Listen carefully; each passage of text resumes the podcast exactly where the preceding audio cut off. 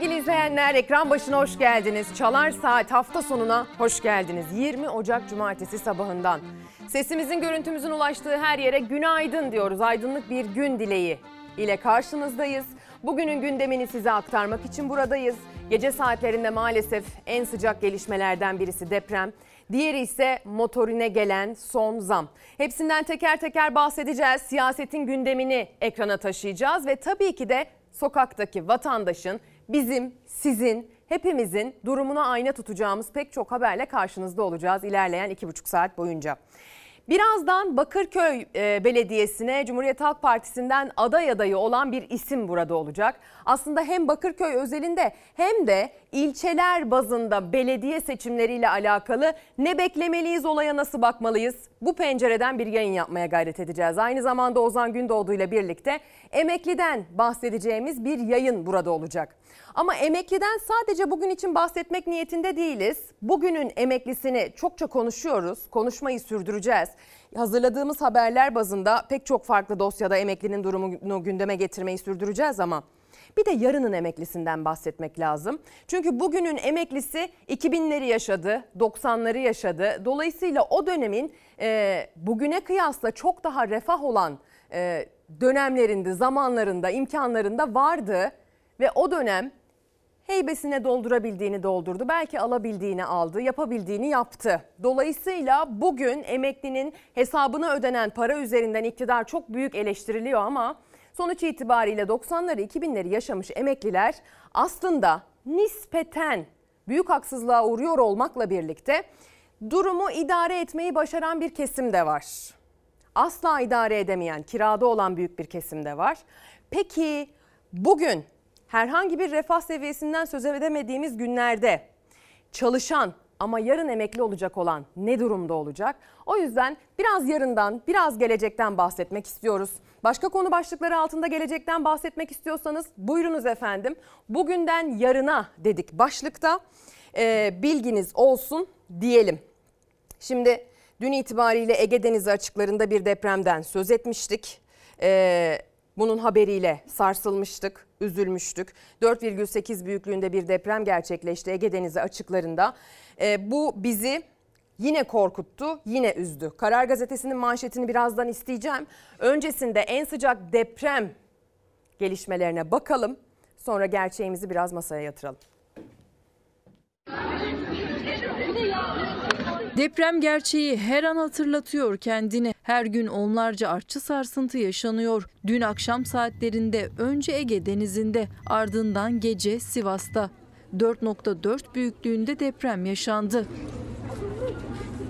AFAD verilerine göre Ege Denizi'nde Eğriboz Adası açıklarında saat 17.14'te yerin 9.94 kilometre derinliğinde yaşandı deprem. Büyüklüğü 4,4 olarak ölçüldü.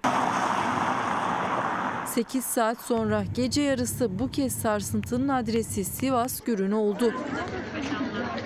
Saat 1.27'de yaşanan deprem yerin 5 kilometre derinliğinde meydana geldi. Deprem kısa süreli paniğe neden oldu. Sarsıntıyı hissedip dışarı çıkanlar bir süre evlerine giremedi. Deprem bir gerçeğimiz. Böyle bizi korkutarak da gelebiliyor, yıkıp geçirerek de gelebiliyor sevgili izleyenler. Bugünden yarına depreme hazır olmamız lazım. Bakın bugünün etiketiyle ilk haber için bir başlık atmış olayım. Bugünden yarına depreme hazır olmamız lazım demeye başlayalı yıllar oldu. 20-30 belki de yıl boyunca bugünden yarına depreme hazır olmak lazım, depreme hazır olmak lazım dedik durduk. Bakın Karar Gazetesi'nin manşeti ne diyor depreme hazır olmakla ilgili? Konuş konuş sonuç %4 diyor karar. Türkiye'de son 12 yılda riskli yapıların sadece %4'ü yenilendi. Her depremden sonra anlatılan önlemlerin rafta kaldığı 6 Şubat'ta en korkunç şekilde bir kez daha anlaşıldı. Ne uzman uyarıları ne acılar ders oldu. İnsan canı yerine rantın öncelendiği, kıymetli yılların heba edildiği sürecin sonunda 2012'den beri 81 ilde kepçe vurulan bina sayısı 238 binde kaldı diyor gazete. Marmara depremi sonrası 24 yılda adım atıl e, adım atılmayınca Kahramanmaraş afetinde 50 bin insanımız can verdi. 99'dan sonra toplanma alanları AVM'ye, kaçış yolları otoparka dönüştürüldü. Uzmanların artık hiç vakit kaybedilmeden önlem alınmalı uyarıları karşılık bulmadı. Siyaset üstü kalması gereken kentsel dönüşümün rant odaklı yürütüldüğü eleştirileri yöneltildi. İBB ise 7,5'luk bir sarsıntıda kentteki 500 bin binanın hasar alacağını raporlaştırdı. Bilimsel raporlara rağmen bir arpa boyu yol alınmadığını İnşaat Mühendisleri Odası Yönetim Kurulu Başkanı Taner Yüzgeç dile getirdi. Meclisin 2023 raporuna vurgu yapan Yüzgeç, 2012'den beri riskli yapı miktarının yaklaşık %3'ü 3-4'ü yenilenebilmiş dedi. Yüzgeç ülkemizde var olan yapı stoğunun büyük çoğunluğu deprem yönetmelikleri dikkate alınarak yapılmamış uyarısıyla harekete geçilmesi çağrısında bulundu deniyor. Bu kaçıncı çağrı kim bilir? Kim bilir kaçıncı çağrı? Biliyorsunuz en büyük e, zarar depremin merkez üssü Kahramanmaraş ilinde gerçekleşti. En büyük zarar alan illerden biri oydu. Orada da bir Ebrar sitesi sembol hale geldi hatırlayacaksınız. 1400 kişinin can verdiği Ebrar sitesinde e, dava vardı. Sitenin kurucusu ben inşaattan anlamam neden beni suçluyorsunuz ki dedi. Bakın detay burada var. Sorumlu değilim inşaattan anlamam.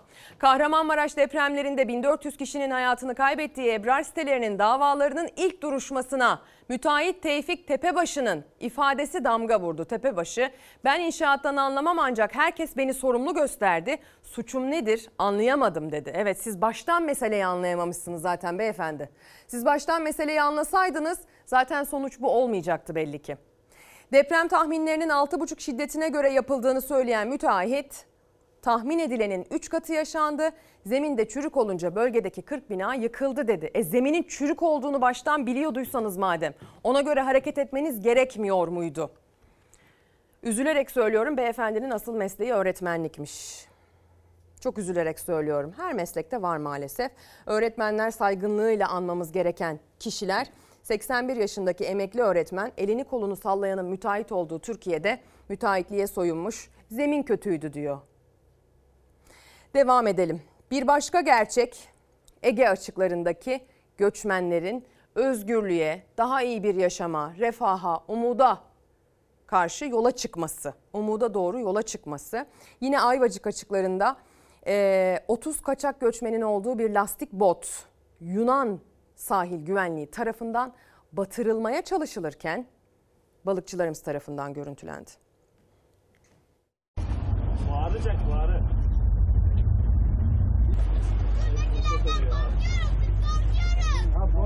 Bir şey yapamaz onlar, bir şey yapamazlar. Aralarında kadın ve çocukların da olduğu 30 kaçak göçmen umuda yolculukta ölümden döndü. İmdatlarına Türk sahil güvenlik ekipleri yetişti. Türkçe biliyorlar, Türkçe biliyorlar. Çanakkale Ayvacık açıklarında teknesiyle avlanmaya çıkan balıkçı Veli Koyuncu gördü. Yunan sahil botunun içinde yaklaşık 30 kaçak göçmenin bulunduğu lastik botu batırmaya çalıştığını. Lastik botun çevresinde Yunan botu tur atarken batma tehlikesi yaşayan kaçak göçmenler büyük korku yaşadı. Balıkçı Veli Koyuncu cep telefonu kamerasıyla Yunan botunu görüntüleyip bölgede beklemeye başladı. Türk balıkçıları gören Yunan botu batırma girişimini durdurup bekleyişe geçti. O sırada bottaki bir çocuk korkuyoruz diye seslendi balıkçıya, yardım istedi. Bir şey yapamaz onlar, bir şey yapamazlar. Türk balıkçıların haber vermesiyle bölgeye Türk Sahil Güvenlik Komutanlığı ekipleri sevk edildi. Lastik bottaki kaçak göçmenler sahil güvenlik botlarına alınarak karaya çıkarıldı. Küçücük bir çocuk da o botta ve korkuyoruz, korkuyoruz diye sesleniyorlar. Duydunuz değil mi? Çocuklara hiçbir devlet politikasının bunu yaşatmaya hakkı yok. Gazze'de, Filistin'de son dönemde İran'ın meseleye aktif olarak hani vekaleten değil de kendi başına kendi topraklarından çıkan füzelerle dahil olmasıyla her tarafta sürekli ama sürekli masum çocukların öldüğü haberleri yayıldı geçtiğimiz hafta boyunca. Biz geçtiğimiz hafta sonu buraya şehit haberleriyle çıktık. Biz geçtiğimiz hafta sonu buraya yüreğimiz dayanmıyor, içimiz yanıyor diyerek çıktık. geçtiğimiz hafta içerisinde yapılacak olan pek çok siyasi etkinliğin e, ertelendiği, iptal edildiği bilgisiyle çıktık. Sonra ne oldu? Geçtiğimiz hafta içerisinde ne oldu? Ne kadar konuşabildik bu konunun üzerine? Sonrasında siyaset kendi gündemine, kendi gündemine derken siyasetin ve siyasetçilerin gündemi maalesef ülke olamıyor. Kendi gündemleri derken bizzat kendi gündemlerine döndüler. Zaten belki de onlar kendi gündemine bu kadar tutulmuş olmasalardı bugün ülkenin bir yerlerinden belli olurdu bu durum. İlk açılışta söylemiştim motorin zammı ile ilgili sıcak bir gelişme var diye. Hayırlı uğurlu olsun 40 lira sınırını yine aştı. Böyle daha nereye kadar gider bilmiyorum ama zor. 65 lira falan getirecek. Mehmet Şimşek bakan olduğu dönemde 2-2,5 dolarlara denk geliyordu ya. Ama vatandaşa ne kadar yük olduğunu farkında değil yani. Yeni yıla girer girmez 2 liralık ÖTV zammıyla zaten artmıştı fiyatı. Motorin gece yarısı gelen 1 lira 15 kuruşluk zamla 40 lirayı aştı. Artık bakmıyoruz bile yani. Gelip mecbur almak zorundayız zaten. Valla şimdi fark ettim evet bayağı zamlanmış. Brent petrolün varil fiyatı uluslararası piyasalarda 79 dolardan işlem görüyor. Her yükseliş zam olarak yansıyor tabelalara ancak her düşüş indirim olarak dönmüyor. Çünkü sadece petrolün varil fiyatı değil fiyatları belirleyen döviz kurundaki hareketlilik de akaryakıt fiyatlarını tırmandırıyor. 1430. Nasıl bir rakam? E, yüksek tabii. Daha önce bu kadar aldığınızda ne kadar tutuluyordu? Yani 700-800 falan yazıyordu. Evet, Yarım depo mu doldurdunuz? Şu an yarım 1400. depo. Aynen. Neredeyse yarım depo yani. 600 lira tuttu. Az aldığınızda. Evet az aldık. Maalesef ekonomik koşullar bunu gerektiriyor. Akaryakıttaki vergileri indirmiş olsalar insanlar amacına göre ulaşımına daha kolay erişebilecekler. Ama maalesef ülkemizde benzine uygulanan vergi yükü oldukça yüksek. Halk olarak da biraz da zorlanıyoruz açıkçası. Ee, gıdım gıdım bir şeyler almaya çalışıyoruz. Akaryakıt fiyatlarında otomatik ÖTV artışı sonrası motorine bir zam haberi daha geldi. Motorinin litre fiyatı 1 lira 15 kuruş zamlandı. 40 lira 25 kuruş oldu. Vergiler çok yüksek. Devlete çalışıyoruz. Sadece yakıt değil her şey pahalı. Yemek olsun, gıda olsun. Evet maalesef motorin dendiği zaman bir de akla ilk gelen biliyorsunuz üreticiler. Evet illaki şehir içinde yaşayan, şehir e, nüfuslarına kayıtlı olan ve aracı e, dizel olan pek çok izleyicimiz de vardır ama motorin dendiği zaman aklımıza ilk gelen üretici. Üreticinin ürettiğini nakleden dolayısıyla bize gıda enflasyonu olarak geri dönecek olan geliyor aklımıza. Motorin maalesef bu saydığımız sektörlerde başlıca kalemlerden biri sevgili izleyenler. Ee, tabii ki başka pek çok sektörü etkileyecek ama bu ne olacak? Çarşıya, pazara, manava, etikete yansıyacak. Seni beni direkt etkileyecek olan. Şimdi Şehnaz Ersoy var mı okuyacak gazetemiz? siyaset gündemine e, yoksa cumburlop diye dalıyor muyuz? Şimdi dedik ya az önce biz geçimden bahsediyoruz. Geçtiğimiz hafta saygı duruşunda bulunduk. Önlerinde saygıyla eğildik. Şehitlerimizden bahsettik. Başka hiçbir şeyden bahsetmeyi e, üzerimize düşüremedik. Ağzımıza yakıştıramadık. Dolayısıyla siyasiler de parti programlarını iptal ettiler ülke genelinde pek çok siyasi parti birkaç tanesi hariç. E sonrasında dediler ki işte şunu erteledik bunu erteledik işte aday açıklayacağız ama şarkılı türkülü açıklamayacağız dediler. Sonra ne oldu? Herkes yine kendi meselesine geri döndü maalesef sevgili izleyenler. Şimdi geçimden bahsettik. Bir de seçimden bahsetmek zorundayız. Bahsetmek zorunda olduğumuz ölçüde siyasilere döneceğiz. Hadi kulislerin kaynadığıyla devam edelim o zaman Şehnaz Ersoy. Pencere gazetesinde kulislerin kaynadığı bilgisi var. Ama tabii bu bilgi neyle alakalı? Merkez Bankası ile alakalı. Keşke Merkez Bankası'ndan bahsederken hiç siyasetin işin içinde olmadığı haberleri aktarma şansımız olsa. Çünkü aslında kurum ve kişiler Merkez Bankası adı altında siyasetten ari olmalı. Türkiye günlerdir büyük umutlarla ABD'den Türkiye'ye getirilen ve Merkez Bankası Başkanlığı'na atanan Hafize Gaye Erkan'la ilgili skandal iddiaları konuşuyor. Ama Beştepe sessiz. Erkan'a ne Cumhurbaşkanlığı İletişim Başkanlığı ne de Hazine ve Maliye Bakanı Mehmet Şimşek sahip çıkıyor. Yılbaşından bu yana Amerika Birleşik Devletleri'nde olduğu belirtilen Hafize Gaye Erkan'ın bu yalnızlığı Merkez Bankası Başkanlığında bir değişikliğin ayak sesleri olarak okunuyor. Ankara, Erkan'ın yerine gelebilecek isimleri konuşmaya başladı bile. Sözcü gazetesi bir haber patlattı. Tebrik etmek lazım. CİMER'e yapılan bir başvurunun haberiydi o. Birazdan isterseniz o haberi de izleyelim. Sözcü gazetesini de okuyalım. Şimdilik sadece bu konudan bu blokta bahsetmiş olalım sevgili izleyenler. Sonrasında CİMER'den büyük bir habercilik başarısıdır. Kesinlikle bunu bir kenara koyalım ama CİMER'den yapılan şikayet başvurusunun nasıl muhalif basına yansıdığı kafalarda büyük bir soru işareti yarattı. Sonrasında Cumhurbaşkanlığının sessizliği, sonrasında ekonomi yönetiminin sessizliği. Acaba başka bir okuma mı yapmalıyız? Merkez Bankası'nın yönetimiyle alakalı değişikliğin ayak sesleri olabilir mi? Bunlar sorusunu sordurttu. Bilmiyorum. Bugünden yarına ne yaşanacağını hep beraber göreceğiz. Ömrümüz el verirse diyelim. İsterseniz hardcore siyasetle devam edelim. Cumhurbaşkanı Erdoğan Yalova'daydı. Yine CHP lideri Özgür Özel'i Özgür Efendi diyerek hedefe koydu. Bir de tabii ki ittifak görüşmelerinin Refah Partisi ile AK Parti arasında tamamen kesildiği bilgileri e, ve bir randevu gerilimi yaşandığı bilgileri konuşuluyor ama yine de bir şekilde anlaşacaklar mı acaba sorusu da akılların bir köşesinde. Bay Kemal'i günah keçisi ilan edip yalnızlığa iterek. CHP'nin başına Özgür Efendi'yi getirenlerin ilk işi bu partiyle bölücü örgütün güdümündeki partiyi demlemek oldu. Özgür Efendi diye söylediği dünya kadar söz var. Ama bugün hiçbirini konuşmayacağım. Bu memlekette esas konuşulması gereken şey hayat pahalılığı, enflasyon. Cumhurbaşkanı Erdoğan'ın sözleri için halkın gerçek gündemini değiştirme amaçlı dedi Özgür Özel.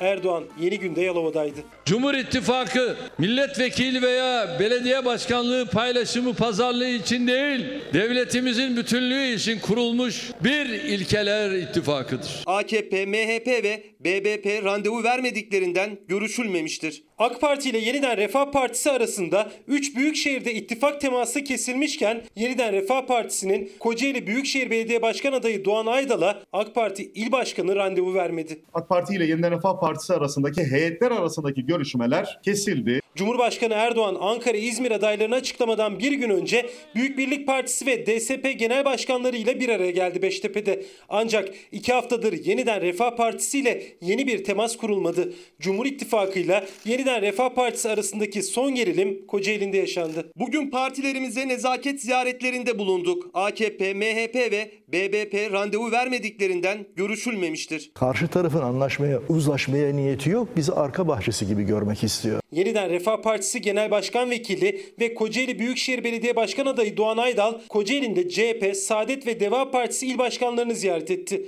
AK Parti, MHP ve Büyük Birlik Partisi il başkanları ise Aydal'a randevu vermedi. İyi hoş da biz AK Parti'ye kazandırma ya da kaybettirme için kurulmuş bir parti değiliz ki. Ankara Büyükşehir Belediyesi'nde çalışan işçi kardeşlerimizin maaşlarına zam yapacağız. Ankara Büyükşehir adaylığının açıklandığı ilk gün ilk vaadi Turgut Altınok'un. Büyükşehir Belediye Başkanlığını kazanması halinde çalışanlara zam yapacağını söyledi. Kaç bekliyorsunuz? Şimdilik yüzde yetmiş. Maaşlarınıza biraz zam yaptılar. Daha bir hafta önce 5 iş kolundaki tüm belediye çalışanlarına %70 zam yaptı Mansur Yavaş.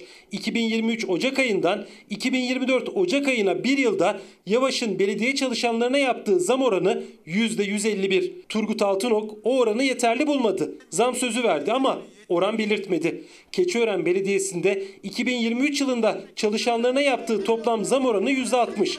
2024 yılında henüz zam açıklamadı. AK Parti'nin belediye başkan adayı Turgut Altınok gördüğünüz gibi belediye çalışanlarının maaşları üzerinden vaat vermeye başladı. İstanbul'a baktığınızda İstanbul'un AK Parti adayı eski Çevre Şehircilik ve İklim Değişikliği Bakanı olan Murat Kurum da belediyenin çalışanlarının ücreti üzerinden başlamıştı propaganda yapmaya. Aslında AK Parti cephesine baktığınızda Ankara ve İstanbul'un Büyükşehir Belediye Başkanları adayı özelinde durumun farkında olduklarını okuyabiliyorsunuz. Yani hangi noktadan başlayarak bir propaganda yürütmeleri gerektiğini, önceliğin ekonomi olması gerektiğini ve ekonomi üzerinden verilen propagandaya e, vatandaşın daha duyarlı olduğunu bildikleri durumun farkında oldukları gerçeğini ortaya koyuyor. E, o zaman durumun farkındaysanız keşke sadece propagandanızı değil politikanızı da bunun üzerine yönetseniz. Mesela seçimden bahsediyoruz ama üreticiden bahsedemez hale geldik ülkenin içinde bulunduğu durum karşısında sevgili izleyenler. Gündem yapıyorsunuz mesleki olarak bir akış hazırlıyorsunuz. Ana haber 45 dakika 50 dakika biz yaklaşık 2 saatlik bir program yapıyoruz reklam sürelerini saymazsanız. Ee, yaptığımız öncelik sırasında öyle haberler var ki e, aslında kesinlikle gündemde olması gerekiyor ama sırayı getiremiyoruz, konuşamıyoruz bile. Çünkü onun öncesinde bir öncelik sırası daha yapmamız gerekiyor ve başka şeyleri de konuşmamız gerekiyor. Öylesine bir gündem fırtınası. Yıllardır bu böyle. Seçimden seçime yaşadığımız için ülkede sadece biz gazeteciler değil seçmenler, vatandaşlar da e, ha şu seçim geçsin, önümüzdeki seçimden sonra, şu seçimden sonra, genel seçimden sonra en kritik seçim, hayati seçim, işte cumhuriyete dair çok önemli bir seçim, yerel seçim, işte şöyle kritik falan hep böyle geçiyor ömrümüz. Ama mevzu başka. Bakın e, çiftçi artık ektiği üründen zarar etmeyi bırakın hiç kazanamaz hale geldi. Tamamen artık toplamıyor bile. Tarlada tamamen bırakıyor. Bu tek tük yaşanır hale gelmişti. Yaygın bir duruma dönüştü.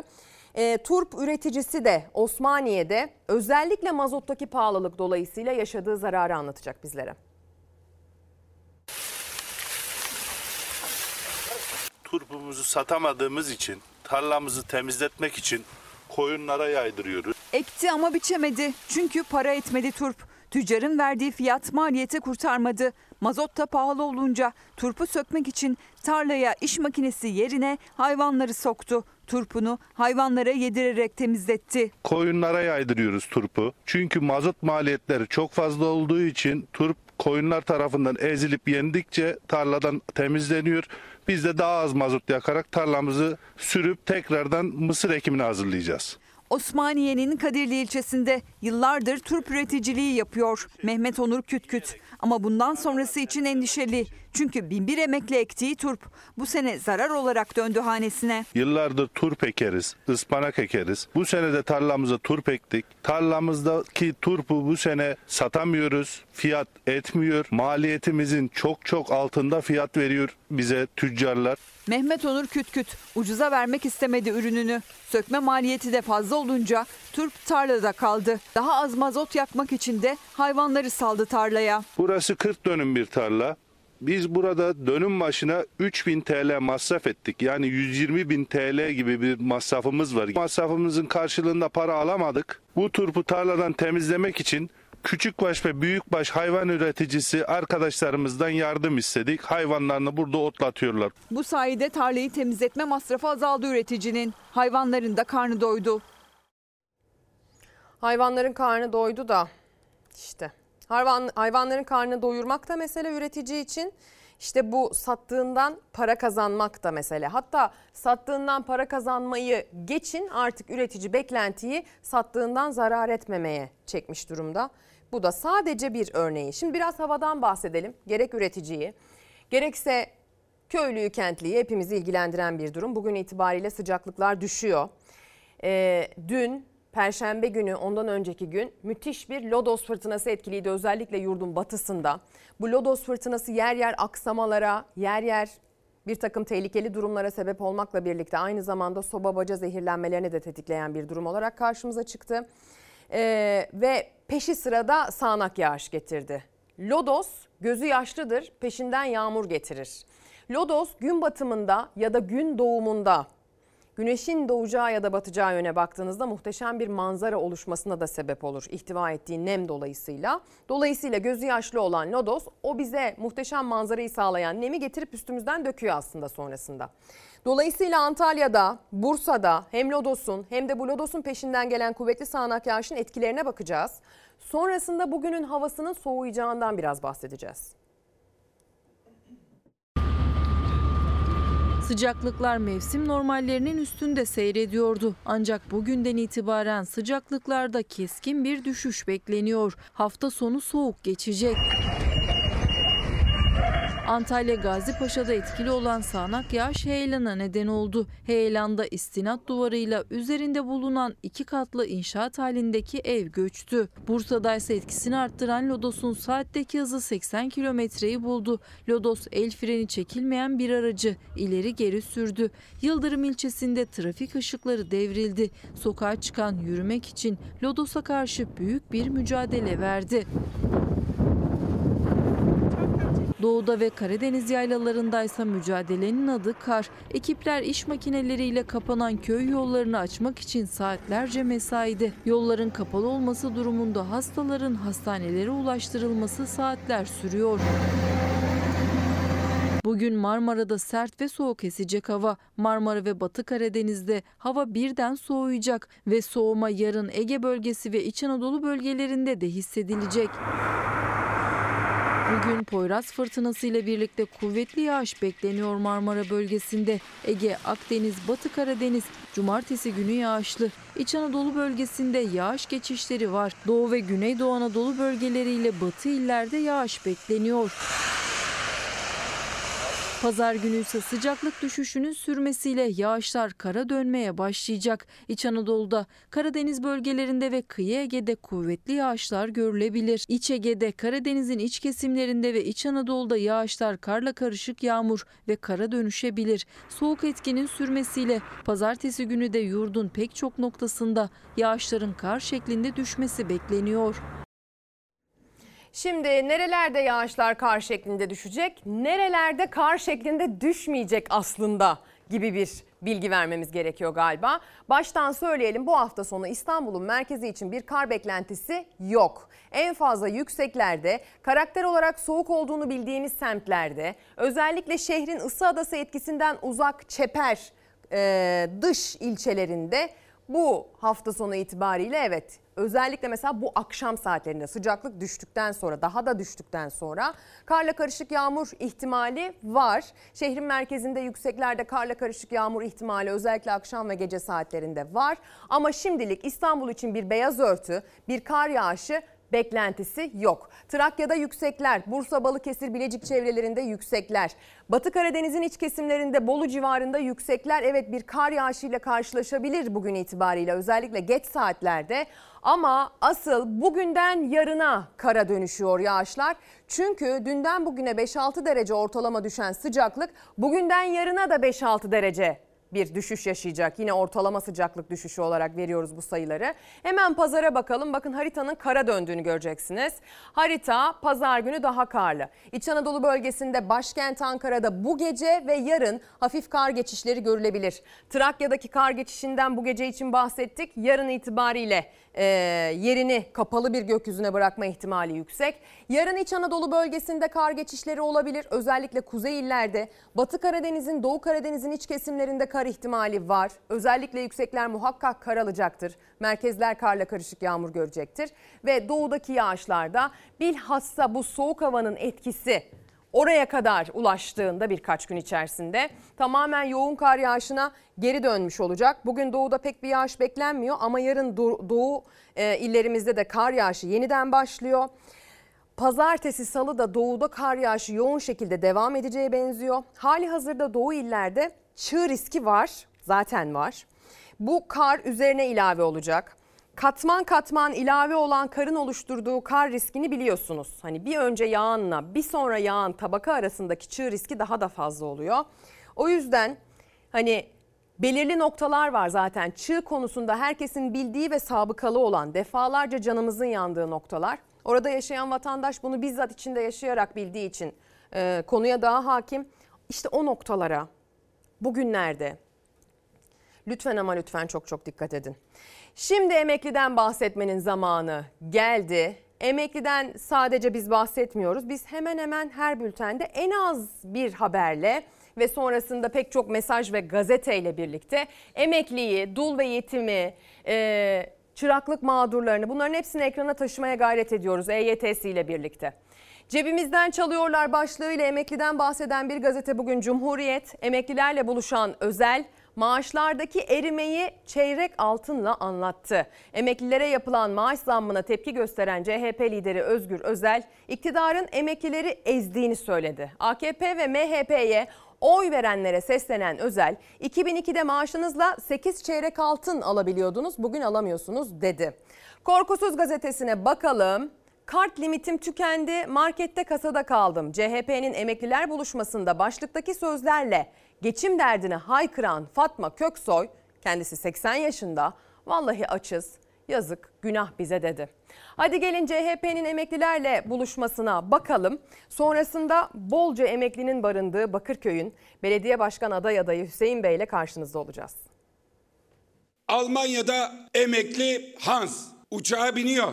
Manavgat'ta tatil yapıyor. Emekli Hasan manavın önünden geçmeye korkuyor. Bu ülkenin emeklisine bunları yaşatanlara yazıklar olsun. 2024'ü emekliler yılı olarak ilan ediyoruz. Bu seneyi emekli yılı ilan ettiler. Emekliyle dalga geçecek rakamlar ilan ettiler. Kirada oturuyorum. Aldığım 7 milyon. Bakkala gittim. Kredi kartım vardı. 700 lira limitim var. Bir şeyler aldım. Kasada kaldım. Vallahi acık. Şu an kendimi zor tutuyorum. Geçim mücadelesine yenik düşen emeklinin tamamlayamadığı alışverişi, ödeyemediği faturası, kirasıyla başı dertte. Emekliler CHP Genel Merkezi'nde Özgür Özel'in davetlisiydi. 9780 lira benim maaşım. Ev kirası 10 bin lira. Onu ödeyemeyeceğim için kız kardeşimle yaşıyorum şu anda. Mezara kadar böyle sürünerek gitmeyelim. Bu ülkenin emeklilik sorunu beka sorunudur. Recep Tayyip Erdoğan'a sesleniyorum. 10 bin lira maaşla kira mı ödeyecek? Doğalgaz mı ödeyecek?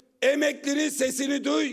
Yoksa biz sana duyurmasını biliriz. Emeklilik sorunu, beka sorunu diyerek topa tuttu iktidarı Özgür Özel. 31 Mart hesap günü olacak dedi. Ama emeklinin hesabı da, borcu da gün be gün içinden çıkılmaz bir hale geliyor. Örneğin İnci Kocadere icra mahkemesindeydi bugün. İcralım eşim kredi kartından para çekmiş. Taksit ödersem 50 TL, peşit ödersem 30 milyar. Halim arz etmeye geldim. Elimde olan parayı kabul ederlerse onu vereceğim. Tek emekli maaşıyla geçim mücadelesi veren milyonlarca emekliden biriydi Kocadere ailesi. Geliri, temel gıda ve zorunlu fatura harcamalarına yetişemeyince kredi kartına yüklendiler. Önce eşini kaybetti, borçlarını da ödeyemeyince icralık oldu. 8 milyar alıyorum. Şimdi de 11 milyar oldu. Kredi çektim 50 milyar. Yarısını kiraya verdim. El borçlar vardı onu verdim. Bakkalın çakkalın. Şimdi geriye kalanı da buraya getirdim. Maaşı 11 bin liraya yükseldi son zamla. Ama aklında hem icralık kredi kartı borcu, birikmiş kirası ve veresiye borcunu kapatmak için çektiği 50 bin liralık kredisi var. Her ay 3800 lira taksit ödeyecek. 5 bin lirada kira. Siz hesaplayın. Ne yiyeceksin, ne içeceksin? Taşıyacak gücüm yok. Kalp hastasıyım, şeker, tansiyon hastasıyım. Sabahlara kadar uyuyamıyorum. Saçımın ortası dökülüverdi birdenbire sıkıntıdan. Torunlarımla gittim. Bir şey alacaktım. Baktım fiyatı fazla. Vallahi geri döndüm utandım. Ağladım. Dönüşümde ağladım. Türkiye İstatistik Kurumu diye kısaltılan rakamları düşük gösteren bir kurum var TÜİK. Bir eli her birinizi cebine çantasına sokuyor, para çalıyor. 2024 yılını emekliler yılı ilan etti Cumhurbaşkanı. Ama emekli değil yıl sonunu. Bir ay sonrasını göremiyor. Söylemiştik az evvel bahsetmiştik sevgili izleyenler. Belediye e, seçimleri, yerel seçimler yaklaştıkça tabii, tabii ki bizim de buna dair çalışmalarımız artıyor. Şimdi e, diş hekimi Doktor Hüseyin Özkahraman stüdyomuzda. Kendisi aslında Cumhuriyet Halk Partisi'nin simge adreslerinden birinde aday adaylığı e, yarışında şu aşamada. Hem Bakırköy'ü konuşalım hem de bu simge adreslerde aday belirleme süreçlerini belki biraz masaya yatırırız ama tabii ki önceki niyetimiz size bir hoş geldin demek ve e, bu yolculuğa çıkan Hüseyin Bey'in nereden geldiğini ve nereye gitmeyi amaçladığını öğrenmek. Evet çok teşekkür ederim. Ee, izleyenlere selam olsun, merhaba olsun, günaydın olsun. Ee, ben 1972 yılında İstanbul'a geldim. Bakırköy Lisesi'nde öğrenime başladım. Devamında İstanbul Üniversitesi Diş Hekimliği Fakültesini bitirdim ve meslek hayatıma da Bakırköy'de başladım. Meslek hayatımı sürdürürken eğitime de kesintisiz devam ettim. E, mesleğimle ilgili 3 ayrı bölümde yüksek lisans yaptım. Bunun üçü yurt dışında oldu. Biri de yöneticilik ve işletme konularıyla ilgili yüksek lisans yaptım. İstanbul Üniversitesi'nde ve bunlara ek olarak da insan davranışlarında doktora yaptım. Siyaseti çok sevdiğim için Beykent Üniversitesi'nde siyaset bilimi ve uluslararası ilişkilerde de doktora yaptım. Tabii benim hayatımda siyaset, meslek, e, güncel hayatımın bir parçası oldu. Hep birlikte yürüttüm bunları. Sivas kökenli olmam nedeni, nedeniyle İstanbul'da yoğun Sivaslılar var. Sivas derneklerinde başkanlıklar yaptım. Bakırköy Halk Evi'nin başkanlığını yaptım. Ee, İstanbul Diş Hekimleri Odası'nın Bakırköy, Bahçeli Evler e, ilçe temsilcilikleri görevlerinde bulundum. Cumhuriyet Halk Partisi'ne 2001 yılında geldim. 2002 yılı ile 2005 yılları arasında 3 yıl kadar İstanbul İl Yönetim Kurulu üyeliğinde bulundum. Devamında Bahçeli Evler'de çalıştım. 6 yıl ilçe başkanlığı yaptım. Tam 4 seçim yönettim. 4 seçim idare ettim. Bunlardan ikisi genel seçimlerdi. Biri referandum, biri de e, belediye seçimleriydi. Bugün de belediye başkanı adayı, adayı olarak Bakırköy'de huzurlarınıza geldim. Çalışmalarımı yürütüyorum. E, 10 gün içerisinde büyük bir olasılıkla İstanbul'daki Cumhuriyet Halk Partisi'nin bütün aday adayları belirlenecek. Eğer bu görev bana verilirse, verilmesini çok isterim. Yöneticilik vasıfım, vasıflarım, eğitimim, aldığım e, deneyimlerim, tecrübelerimi bir belediye başkanı olarak Bakırköy'de bunu vereceğim. Bakırköylüyüm. E, 40 yılı aşkındır Bakırköy'de yaşıyorum. E, meslek hayatımı Bakırköy'de sürdürüyorum.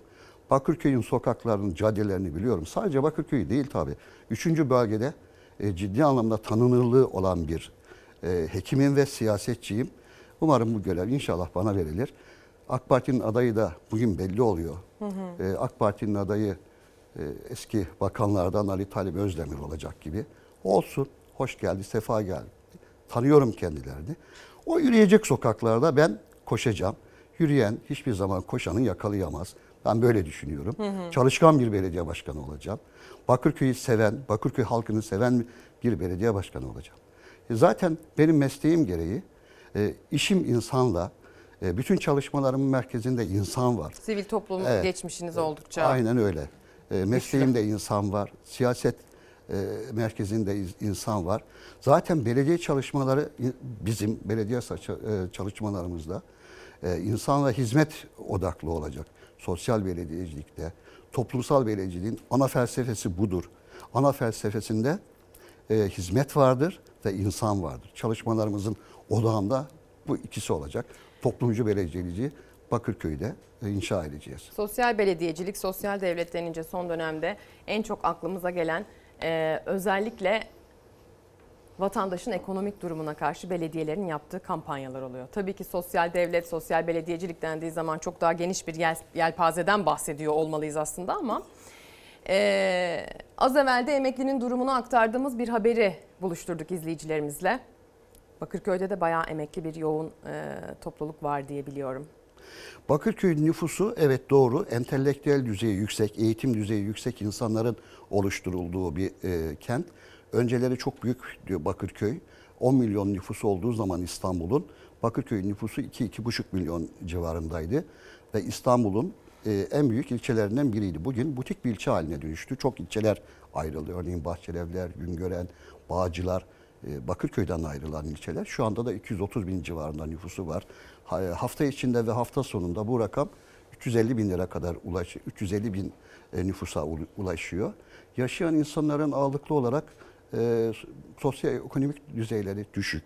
E, genellikle emekli insanlar, öğretmen emeklisi, memur emeklisi. Eskiden O- orta seviye Evet. diyebileceğimiz insanlar aslında. Yine aynı şekilde evet Bakırköy bir- anlamıyla biraz Türkiye mozaiği. Ya. Ermeni yurttaşlarımız var, Süryani kardeşlerimiz var, Anadolu'nun çeşitli kentlerinden gelen insanlar var. Ama şöyle bir özelliği de var Bakırköy'ün. Bakırköy'de ister mütediyen insanlar olsun, ister de Bakırköy'ün işte seküler, laik insanlar olsun. Bu e, e, ortak özelliği e, o İzmir halkına çok benzer, İzmir kentine çok benzer Bakırköy. Hayatına dışarıdan müdahale edilsin istemez. Mustafa Kemal Atatürk'ü çok seven bir ilçedir. Hı hı. Herhalde İstanbul'da Mustafa Kemal Atatürk'ü en fazla seve e, gündemine alan ilçelerden biridir. İster mütedeyinleri olsun, ister e, layık e, Hocam peki olsun. deprem? Evet deprem de Türkiye'nin bir gerçeği. Bakırköy'ün çok daha büyük bir gerçeği. Çünkü olası bir deprem Marmara denizinde gerçekleşecek. 7-7,5 şiddetinde olacağını söylüyor e, yer bilimci Naci Görür hocam. evet bu Bakırköy'e e, 18 kilometre uzaklıkta. E, Bakırköy'de 12 bin yapı stoğu var, bina var. Bunun 11 bin beton erme, bin tanesi yığma bina. Depremden ciddi anlamda Bakırköy e- etkilenecek. 6 bin civarında e, bina hasar görecek. E, nüfusun %50'si de etkilenecek. Naci Görür hocam başlatmış olduğu, Fox TV'de de başlattı. E, depreme karşı dirençli kentlerin yaratılmasında eğer bana Bakırköy Belediye Başkanı adaylığı kısmet olursa ve belediye başkanı olursam Naci Görür hocamın önerisine katılacağız. Bakırköy'de dirençli kentler e, mücadelesinde olması için elimizden ne geliyorsa yapacağız. Bakırköy'ün ihtiyacı kentsel e, yenileme. Fakat halkın ekonomik, sosyoekonomik durumu iyi olmadığı için kentsel dönüşüme e, çok katılamıyor. Biz belediye başkanlığımızda İstanbul Büyükşehir Belediyesi'ne uyum içerisinde çalışan ve Kiptaş'ı da devreye koyarak ucuz kredi alarak vatandaşın kentsel dönüşüme katılımını sağlayacağız. Hocam bir de şunu sorayım son olarak. Bu zamana kadar Cumhuriyet Halk Partisi yönetiminde olan CHP'ye e, verilen hizmeti nasıl değerlendiriyorsunuz? Şimdi şöyle biz 1980'den sonra e, Bakırköy belediyelerini biliyorum. Dört dönem Anavatan Partisi yönetti. Bir dönem Sosyal Demokrat Halkçı Parti yönetti. Dört dönemde Bakırköy'ü Cumhuriyet Halk Partisi yönetti. Doğruyu söylemek gerekirse tabii bütün belediye başkanları kendi kentlerine katkı sunarlar. İyi kötü katkı sunarlar. Ama gerçekten de son 25 yılında üzüntüyle söylüyorum. İstanbul Belediyesi'ni yönetilen AK Parti, yöneten AK Parti e, bir anlamıyla Bakırköy seçmenini, insanlarını cezalandırır gibi çok ciddi yatırımlar Bakırköy'e yapılmadı. Bakırköy ilk e, ilk kez Ekrem İmamoğlu tarafından çok ciddi yatırımlar gündeme geldi. Örneğin artık da Bakırköy'de sel ve su baskınları olmuyor. İSKİ'nin Bakırköy'e yatırımları çok fazla. Yeşil alan kazandırıldı çok fazla. Bunlar çok güzel hadiseler. Büyükşehir'in e, ve İSKİ'nin Bakırköy'e yapmış olduğu. Sadece Bakırköy'e değil. Ben Bahçelievler'de meslek yaşamımı sürdürüyorum. Esenler'de, Bahçelievler'de Büyükşehir Belediyesi- Belediyesi'nin oralara katkılarını da biliyorum. Son kez Büyükşehir var. Belediyesi'nin merkezi yönetimden ayrışarak muhalefette olması aslında ilçe belediyelerine de böyle bir fayda sağlıyor galiba. Evet aslında e, yerel yönetimlerde bir e, insana hizmette kurumlar arasında diyalog olması lazım. Bir, kurumlar, yerel yönetimler, merkezi yönetimler birbirinin rakibi olamazlar. Dayanışma içerisinde olmaları gerekir. Çünkü e, hizmetin odağında insan var. E, kim olursa olsun e, hizmeti insana yapacak. Hizmette hizmetin siyaseti olmaz. Hizmetin partisi olmaz. Depremin de siyaseti Hizmeti insana yapacağız diye vurguluyorsunuz ama ben size bir de sokak hayvanlarını soracağım son. Evet. E, sokak en büyük projelerimizden biri. Çok projelerimiz var. Burada e, oturup onları konuştuğumuz zaman saatler, günler alabilir. Sokak hayvanlarıyla ilgili sokak e, hayvan hastanesi planlıyoruz. Tabii ayrıca sağlıkla ilgili yatırımlarımız var. Bakırköy'ün 3 ayrı e, bölgesinde 3 ayrı e, semt poliklinikler açacağız. Oralarda dahili uzmanı, çocuk uzmanı, hemşireler, 24 saat hizmet veren Belediye bünyesinde çalışacaklar. ee, Evet, e, 24 saat hizmet veren e, ambulans hizmetlerimiz olacak. Ama bunun yanında ayrıca e, hayvan hastanesi de e, oluşturacağız. Özellikle sokak hayvanlarının daha e, uygun koşullarda yaşamasına olanak sağlayacağız. Çünkü hayvanlar, o minik dostlarımız insanın olduğu yerlerde varlar. İnsan ne kadar in- haklarıyla insansa hayvan da haklarıyla hayvandır. Onlar bizle aynı sokağı, aynı mahalleyi paylaşıyorlar. Bizim paydaşlarımız, bizim e, dünyamızda olan varlıklar, ihtiyaçları var. İnsana ihtiyaçları var. E, hayvanları çok daha kontrollü e, üremesini sağlayan bir hayvan hastanesiyle veteriner hekimlerin denetiminde e, gerekli ameliyatların, ortopedi cerrahi ameliyatlarının yapıldığı e, güzel butik bir hastane oluşturacağız. E, ama veteriner dostlarımızı da düşünüyoruz Bakırköy'deki. Veteriner hekimleri de e, mağdur etmeyecek şekilde onlarla protokol yapacağız. Örnek veriyorum siz bir yaralı kuş gördünüz, bir martı gördünüz. Bir vatandaş olarak onu alıp veterinere götüreceksiniz. Bunu ilan edeceğiz. Veteriner onun sağlık sorunlarını, hayvanın sağlık sorunlarını giderecek ama ekonomik e, durumunu, faturasını belediyeye gönderecek. Veteriner, veterinerlerle belediye Sokakta arasında. bulduğumuz yaralı Tabii, hayvanın tabii. tedavisini istediğimiz Evet, veterinerde yaptıracağız. olacak. Hastanemiz olacak ama e, ya vatandaş onu hemen veterinere gö- götürmek istiyor. Doğru götürecek ama hiçbir şekilde e, bir ekonomik katkı sunmayacak. Biz belediye olarak bunu karşılayacağız. Çok güzel. Çok teşekkür ediyoruz. Çünkü Bakırköy'de Evet. emekliler çok fazla yaşıyor diyoruz. Ee, hayvan duyarlılığı, hayvan hakları duyarlılığı yüksek insanların da yoğunluklu olarak yaşadığı Evet. bir yer Bakırköy. Dolayısıyla tebrik ediyorum. Hayırlı uğurlu olsun Ben Bakırköy'ü çok yolculuk. seviyorum. Bakırköy insanlarını çok seviyorum ve Bakırköylüyüm. Bakırköylü insanı dışarıdan gelen bir belediye başkanı adayını istemiyor. Ee, evet AK Parti'nin adayı iyi, e, iyi bir insan ama dışarıdan gelen bir insan Bakırköylü değil. Ben Bakırköylüyüm. Bakırköy'ün sorunlarını biliyorum. Ee, Bakırköy'de yaşayan insanlarla beraber aynı nefes alıyorum. Aynı sokakta yürüyorum. Aynı marketten alışveriş yapıyorum. Bu anlamıyla Bakırköylü insanı artık dışarıdan gelen bir belediye başkanı istemiyor. Kendi içinden biri belediye başkanı olsun istiyor. Ben aldığım eğitimleri, tecrübeleri bir belediye başkanı olduğum zaman Bakırköylü insanlara vermek istiyorum. Çünkü Bakırköy'ü çok seviyorum. Bu çok özellikle rica ediyorum. Bu özellikle muhalefet partileriyle özdeşleşmiş belediyelerdeki ortak talep galiba. Dışarıdan bize buranın kazanılması garantiyse dışarıdan hiç tanımadığımız bir adamı getirmeyin. Bizi bizden biri yönetsin diye dile getiriyorlar. Ee, Hüseyin Bey de bu e, teklifi ve bu teşviki Bakırköy için de ortaya koydu. Evet. Çok teşekkürler Ben diyelim. teşekkür ederim. Şimdi Sağ bir olun. reklam arasına gideceğiz. Sonra tam gaz devam. Günaydın bir kez daha ekran başına tekrar hoş geldiniz. Çalar Saat hafta sonuna kaldığımız yerden devam ediyoruz tüm hızımızla. Biliyorsunuz Türkiye insanlı ilk uzay yolculuğuna çıktı.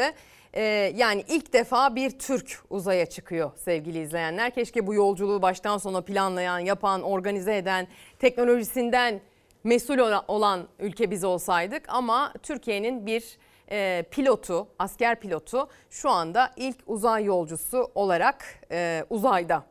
Türkiye'den e, hatta dünyadan 400 kilometre uzaklıkta mevzilenmiş bir e, uzay aracına doğru yolculuğunu sürdürüyor. E, 13-14 tane deney yapacak. E, bu deneylerin sonuçlarını Türkiye'ye geri taşıyacak. Tabii ki bununla ilgili pek çok yorum var. Gazetelerden okuyacağız. Ama öncesinde şunun vurgusunu yapalım. E, Alper Gezer Avcı ilk Türk uzay insanı gökyüzüne ilk çıktığında, uzay boşluğuna ilk vardığında Atatürk'ün istikbal göklerdedir sözlerini hatırlatarak başladı yolculuğa. Ignition, engine full power, and liftoff.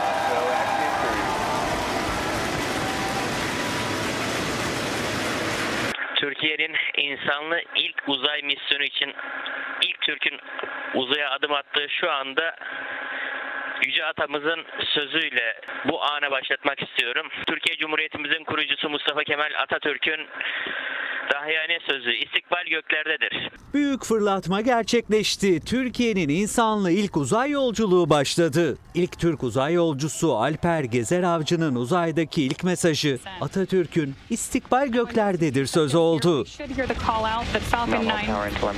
Türkiye'nin gözü Amerika Birleşik Devletleri'nde roketin fırlatılacağı Kennedy uzay üstündeydi. Savaş pilotu Alper Gezer Avcı ve 3 ekip arkadaşı yolculuk öncesi aileleriyle vedalaştı. Herkesin heyecanı yüzünden okunuyordu. Çizgi var aralarında ama Cumhuriyeti'nin bir evladı olarak uzaya çıkıyor. Onun için bütün mutluluklar ülkemizin olsun. FETÖ kumpasıyla Türk Silahlı Kuvvetleri'nden ihraç edilen, açtığı davayı kazanarak orduya geri dönen Gezer Avcı önce fırlatma sahasına gitti. Uzay kıyafetini giydi, kendisini uzaya taşıyacak kapsüle geçti. Hep birlikte tarihi bir ana şahitlik ediyoruz. İlk kez bir vatandaşımızı uzaya gönderiyoruz. Tüm kontroller yapıldı, hazırlıklar tamamlandı. Nefesler tutuldu. Uzay yolculuğu için geri sayım başladı. 2, 1, 0.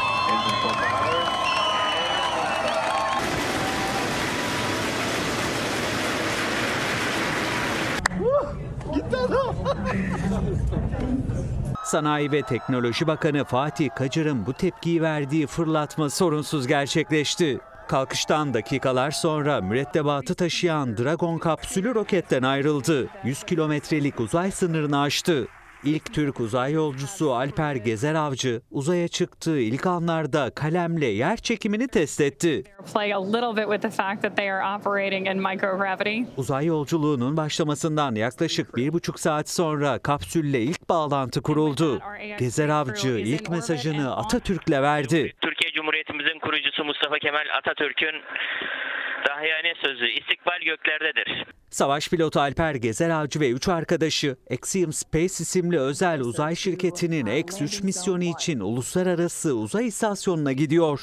Kapsülün yarın dünyadan 400 kilometre uzaklıktaki istasyona kenetlenmesi planlanıyor. And we are expecting about two and a half more minutes. Uluslararası Uzay İstasyonu dünya çevresinde 90 dakikada bir tur atıyor. Bu 44 yaşındaki Alper Gezer Avcı'ya günde 15 kez güneşin doğuşu ve batışını izleme imkanı veriyor. Gezer Avcı Türkiye'nin 55 milyon dolar ödediği misyon için 14 gün uzayda kalacak. 13 farklı bilimsel deneye katılacak. Bunlar arasında mikro yer çekimi, uzay ortamında insan sağlığı, tuz gölü bitkisinin uzay ortamında araştırılması gibi bilimsel projeler var. Önemli projeler var, önemli araştırmalar yapacak ve tabii ki biz de bunu yakından takip edeceğiz. Bir milli mesele midir? Evet bir milli meseledir ama tabii ki herkes farklı bir köşesinden tutup e, gündeme taşıyor sevgili izleyenler. Sadece gazetelerin ilk sayfalarına yansıyan haber başlıklarıyla haber medyası, e, gazeteler hani iktidara yakın olmasıyla bilinen ya da karşısında olmasıyla bilinen, muhalif tavrıyla, eleştirel gazetecilik yapmasıyla bilinen...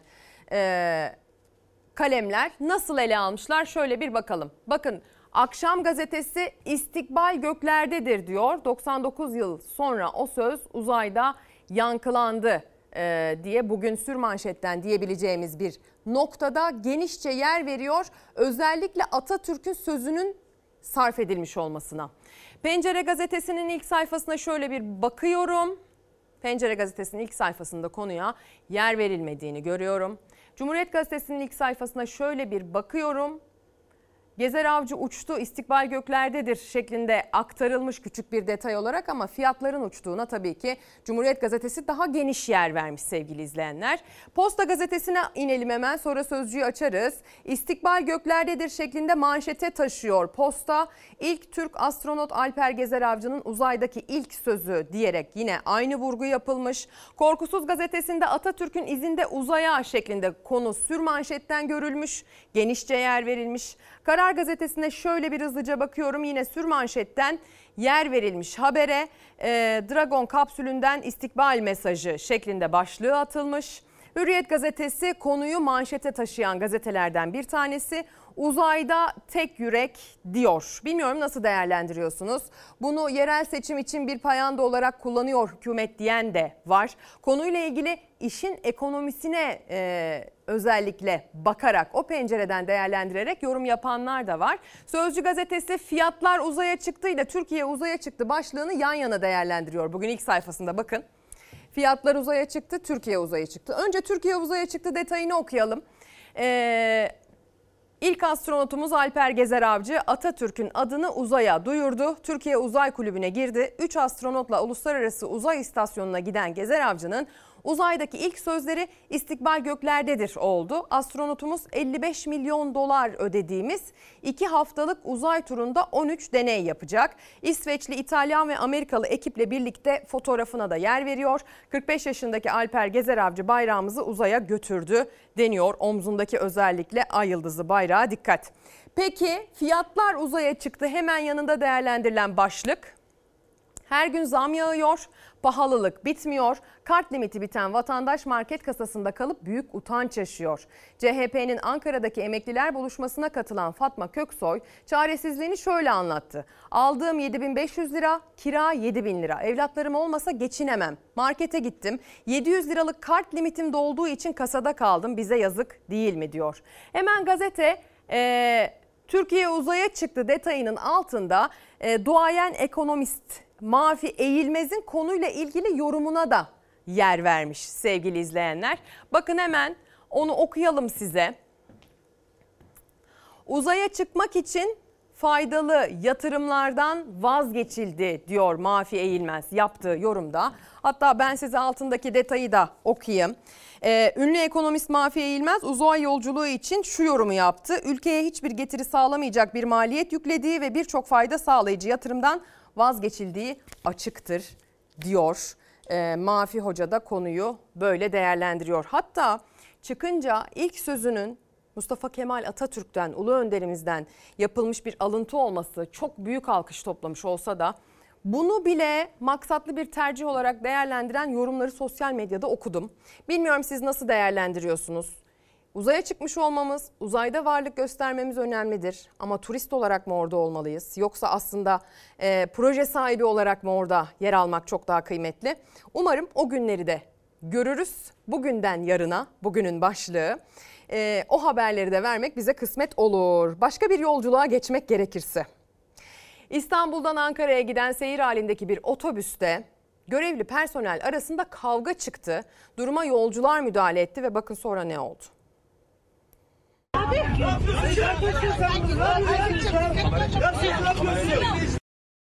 Hiçbir şey yapmadık ya. Bu kadar insanın canı size emanet değil mi ya? Bu kadar insanın canı size emanet.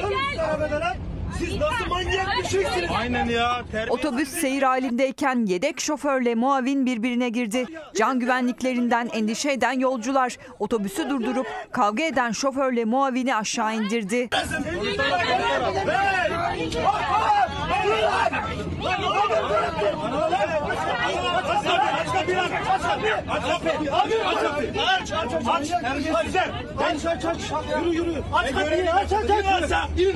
İstanbul'dan Ankara'ya gidiyordu yolcu otobüsü. Sakarya'yı geçtikten sonra otobüsün yedek şoförüyle muavini arasında kavga çıktı. O kavga büyüdü. Yolcular yaşananlardan tedirgin oldu. Tepki gösterdi. Tarafları ayırmaya çalıştılar. Bu dakikalarda otobüs hala hareket halindeydi. Bu var ya. Birisi. Bu kadar manyaklık olmaz ya. Lan in aşağıya. Kavga son bulmayınca yolcular direksiyon başındaki şoföre durmasını söyledi. Yedek şoförle muavini otobüsten indirdiler. O anları bir yolcu cep telefonu kamerasıyla kaydetti. Şoförümüz Yüksel Bey. Şoförümüz. Ulan, ulan yolcunun yanında birbirine de ulan. Bu kadar millet size emanet lan. Yahu Yapacağın işini şoförün üstüne atlıyor şoför. Şoför de tutor zorla tutuyor. Yolculardan bazıları yaşanan kavga sırasında sinir krizi geçirdi. Gurur duyduğumuz yolculuklar var. Bir de maalesef böyle bir yolculuk vakası vardı. Dün itibariyle Atatürk'ün söylediği istikbal göklerdedir sözünü söylemesi beni gururlandı diyor. Gururlandırdı diyor Fersan Bey gönderdiği mesajda. Ee, Arman Şahin, günaydın Ezgi Hanım emekli maaşım yatmış. Bugün 7880 lira. 380 lira zam harca harca bitmez diyor gönderdiği mesajda. Ee, bunun haricinde uzay yolculuğumuzla ilgili gelen mesajlar var. 55 milyon dolarla keyif yapılıyor demiş Cemil Duran gönderdiği mesajda. Hani tam da keyif yapılıyor diyemeyiz tabii ki. Sonuçta bu bir misyon mudur? Misyondur ama sonuç itibariyle gerekli bağlantıyı kurup bu parayı veren herkesin gidebildiği bir yolculuktan bahsedildiği e, bir durum söz konusu. Tabii ki gururluyuz. Bayrağımız uzayda ilk defa. E, bir insanımız uzayda ilk defa. O yüzden bu bizi gururlandırıyor. Bir vatandaşımızı uzaya gönderdik. Geri kalanlar yaya kaldı diyor Can Kaynardağ gönderdiği bir mesajda. Ee, emeklilerin durumuyla ilgili mesaj gönderen var. Hasan Bey'in mesajını okumayacağım. Hasan Bey aynı fikirde değilim. Kimse böyle bir şey hak etmez. Emeklinin hali kötü, hükümete protesto göstermeli, ses yükseltmeli emekli diyor Taştan Salih gönderdiği mesajda. Ee, pek çok mesaj var okumayı sürdüreceğiz. Şimdi bir mühendis İstanbul Şişli'de yaşayan 49 yaşında gencecik diyebileceğimiz yaşta bir mühendis Fatih Aksin arkadaşlarına kendisini iyi hissetmediğini söyledikten sonra evinde maalesef cansız halde bulundu. Neden böyle olduğu meraktı, soru işaretiydi. Güvenlik kamerası görüntüleri durumu ortaya çıkardı. Bu arkaya geçiyor kardeşim. Kaldırımda yürüyordu. Mağaza kapısının önünde fenalaşarak yere yığılıverdi. Şişli'de evinde hayatını kaybeden mühendisin saatler önce sokakta yere düşerek başına darbe aldığı ortaya çıktı. İstanbul Şişli'de mühendis Fatih Aksin salı gecesi Teşvikiye mahallesindeki evinde kendini iyi hissetmeyince iki arkadaşına mesaj atarak yardım istedi. 49 yaşındaki Fatih Aksin arkadaşları eve geldikten kısa bir süre sonra yere düşüp hayatını kaybetti. Şüpheli ölümü bir mağazaya ait güvenlik kamerası aydınlattı. Mühendisin olay günü ölümünden yaklaşık 7 saat önce bir mağazanın önünde fenalaşarak sırt üstü yere düştüğü ve başını giriş basamağına çarptığı anlaşıldı. O anlar böyle görüntülendi.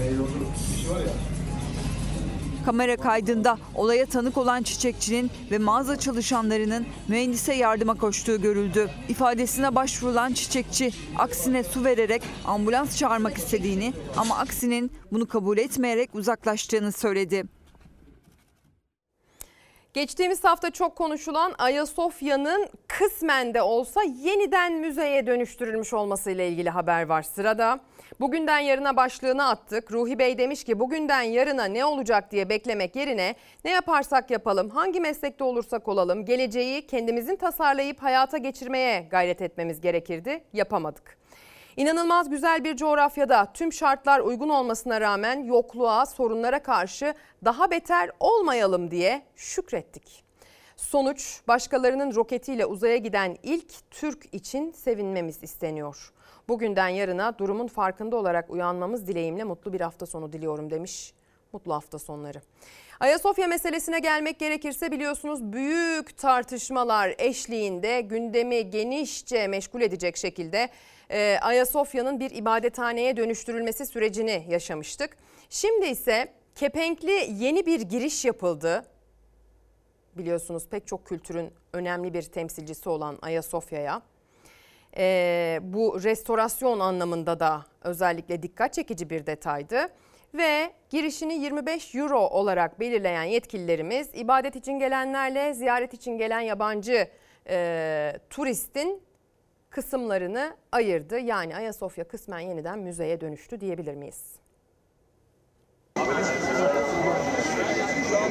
Daha önce Sultanahmet tarafındaki kapıdan hem ziyaretçilerimizi hem de e, ibadet için gelen misafirlerimizi almaktaydık. Haliyle bu da Sultanahmet Meydanı'na uzayan e, kuyruklara sebep oluyor idi. Ayasofya'da yeni dönem başladı. Camiye ibadete gidenlerle turistik amaçlı ziyaret edenler birbirinden ayrıldı. Turistler giriş için 25 euro ödeyecek. Pazartesi günü uygulamaya soktuğumuz yeni ziyaretçi yönetim planı ile beraber ziyaret için gelenler ve ibadet için gelenlerin hem girişlerini hem çıkışlarını ayırmış durumdayız. Tarihi ve manevi açıdan değerli bizler için.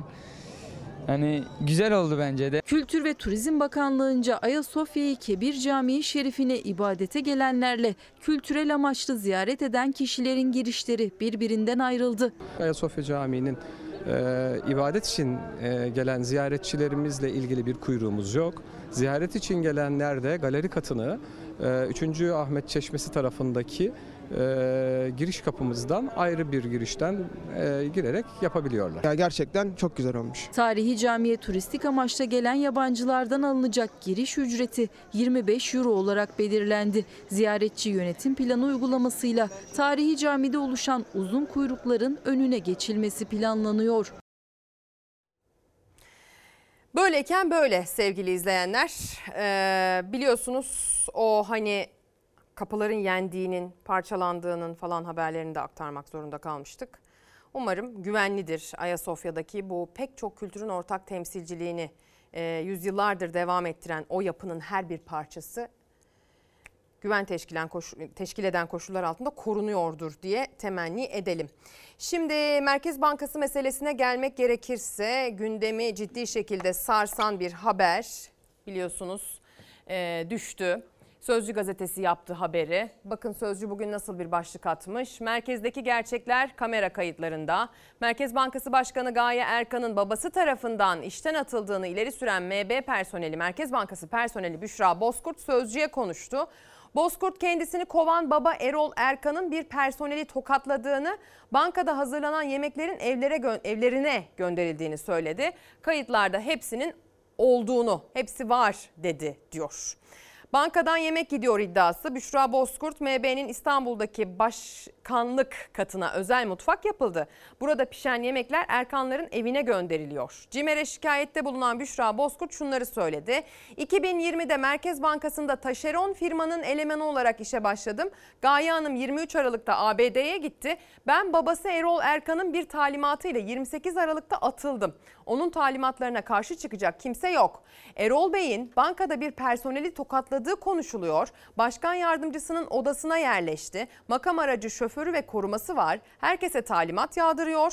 Erol Erkan'ın yaptıkları bankanın kamera kayıtlarında da var. Yalancılık suçlaması ağrıma gitti. Bir çocuk annesi Bozkurt yetkisiz talimatla ekmeğimden edildim. Ee, ekmeğim elimden alındı. İşe dönmek istiyorum şeklinde konuştu deniyor Erdoğan Süzer'in haberi. Hadi gelin detaylarına bakalım. Sonra bir de bunun okumasını yapan gazeteler var. Onu göreceğiz. Merkez Bankası'ndan yağmur gibi bilgi geliyor.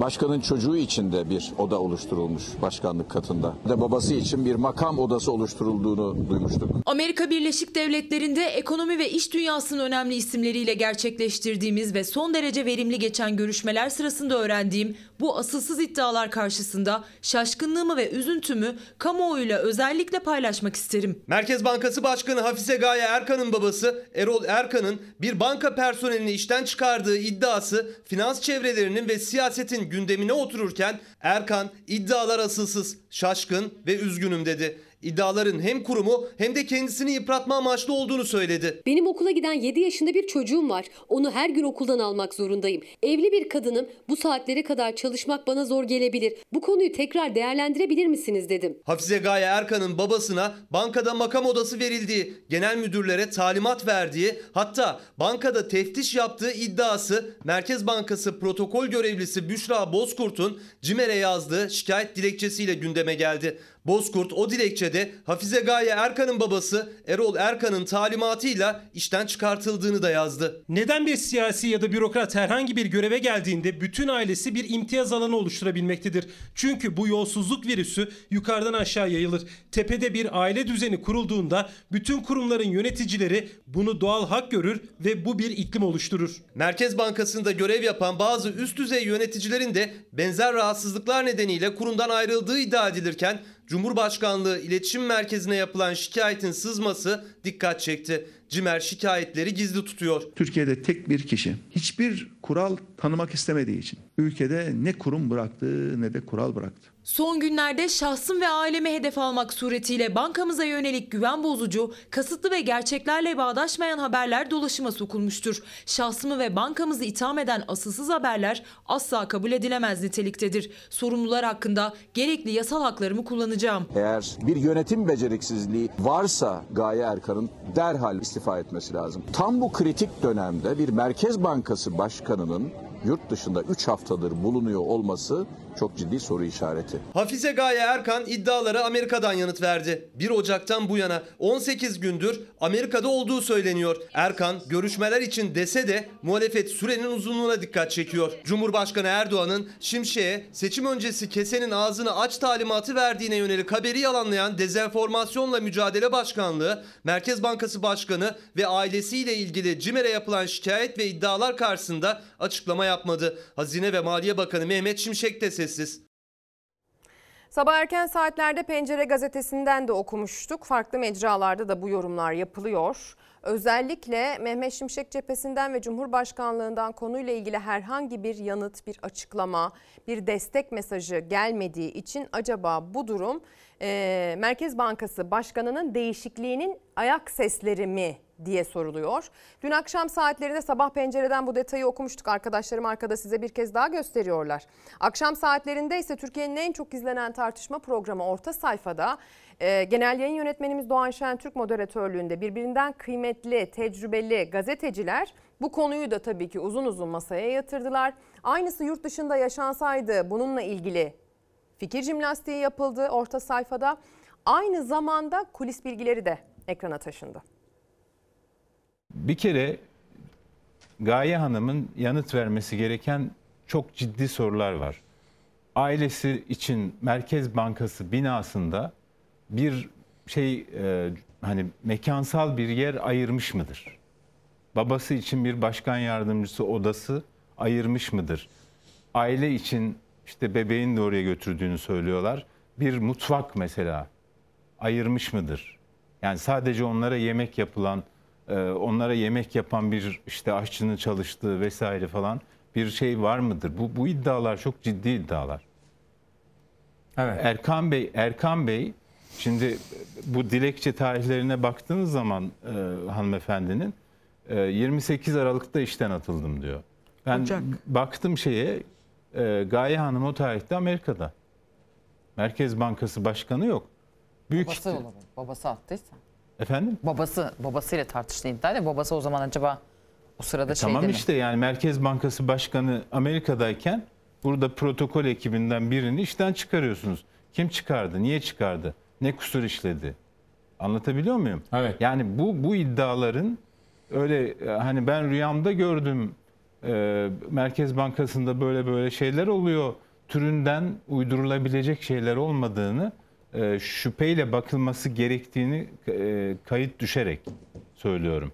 E, yani ihtiyatlı yaklaşmak gerektiğini söylüyorum ama öyle rastgele de kafadan uydurulabilecek hikayeler değil bunlar. Haberler asılsızdır demekle geçiştirmeye çalıştığı, kapatmaya çalıştığı bir mesele. Evet. Çok ciddi iddialar. Yaşadığı Amerika'da böyle bir şey Fed başkanının başına gelse, bir Fed çalışanı çıksa dese ki beni Fed başkanının babası burada oda ku- kurmuş, burada yaşıyor, personel işlerini yönetiyor vesaire ve beni Fed başkanının babası attı, işten çıkardı dese şu anda Amerika'daki bütün o Fox TV, CNN International şu bu falan hepsi bunu tartışıyordu ve ülkenin bir numaralı gündemiydi.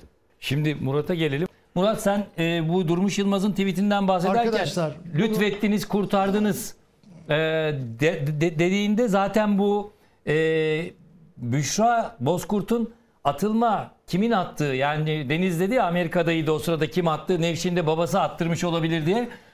O Cimer'e yazılan mektupta şöyle bir paragraf var. Biz Amerika'dan düzenimizi sizin için bozduk geldik diye bir anlamda da tehdit ediyormuş gibi o oradan anladım o mektuptan. Ee, bu herhalde Durmuş Yılmaz da bunu kastetti. Deniz cevap hakkını kullandı. Sen ne söylüyorsun? Evet. İstanbul'da çok önemli mali çevrelerle de konuştum. Ee, yani e, emin olun Hafize Gaye Erkan giderse ekonomimiz çökmez ama Mehmet Şimşek giderse sarsıntı olabilir. Nasıl görülecek, nasıl okunacak bu durum yakında e, ortaya çıkacak. Bugünden yarına takip edip sonucunu göreceğimiz durumlardan bir tanesi daha. Bugünden yarına başlığıyla gönderdiğiniz mesajlarsa genellikle emeklinin ve ekonominizin durumuyla alakalı sevgili izleyiciler. izleyiciler. E, Nabi Bey, Emekli intibak düzenlemesi neden yapılmaz? Maaşlar arası dengesizlik her 6 ayda artmaya devam ediyor bugünden yarına demiş gönderdiği mesajda. Bugünden yarına ne ekersek onu biçeriz.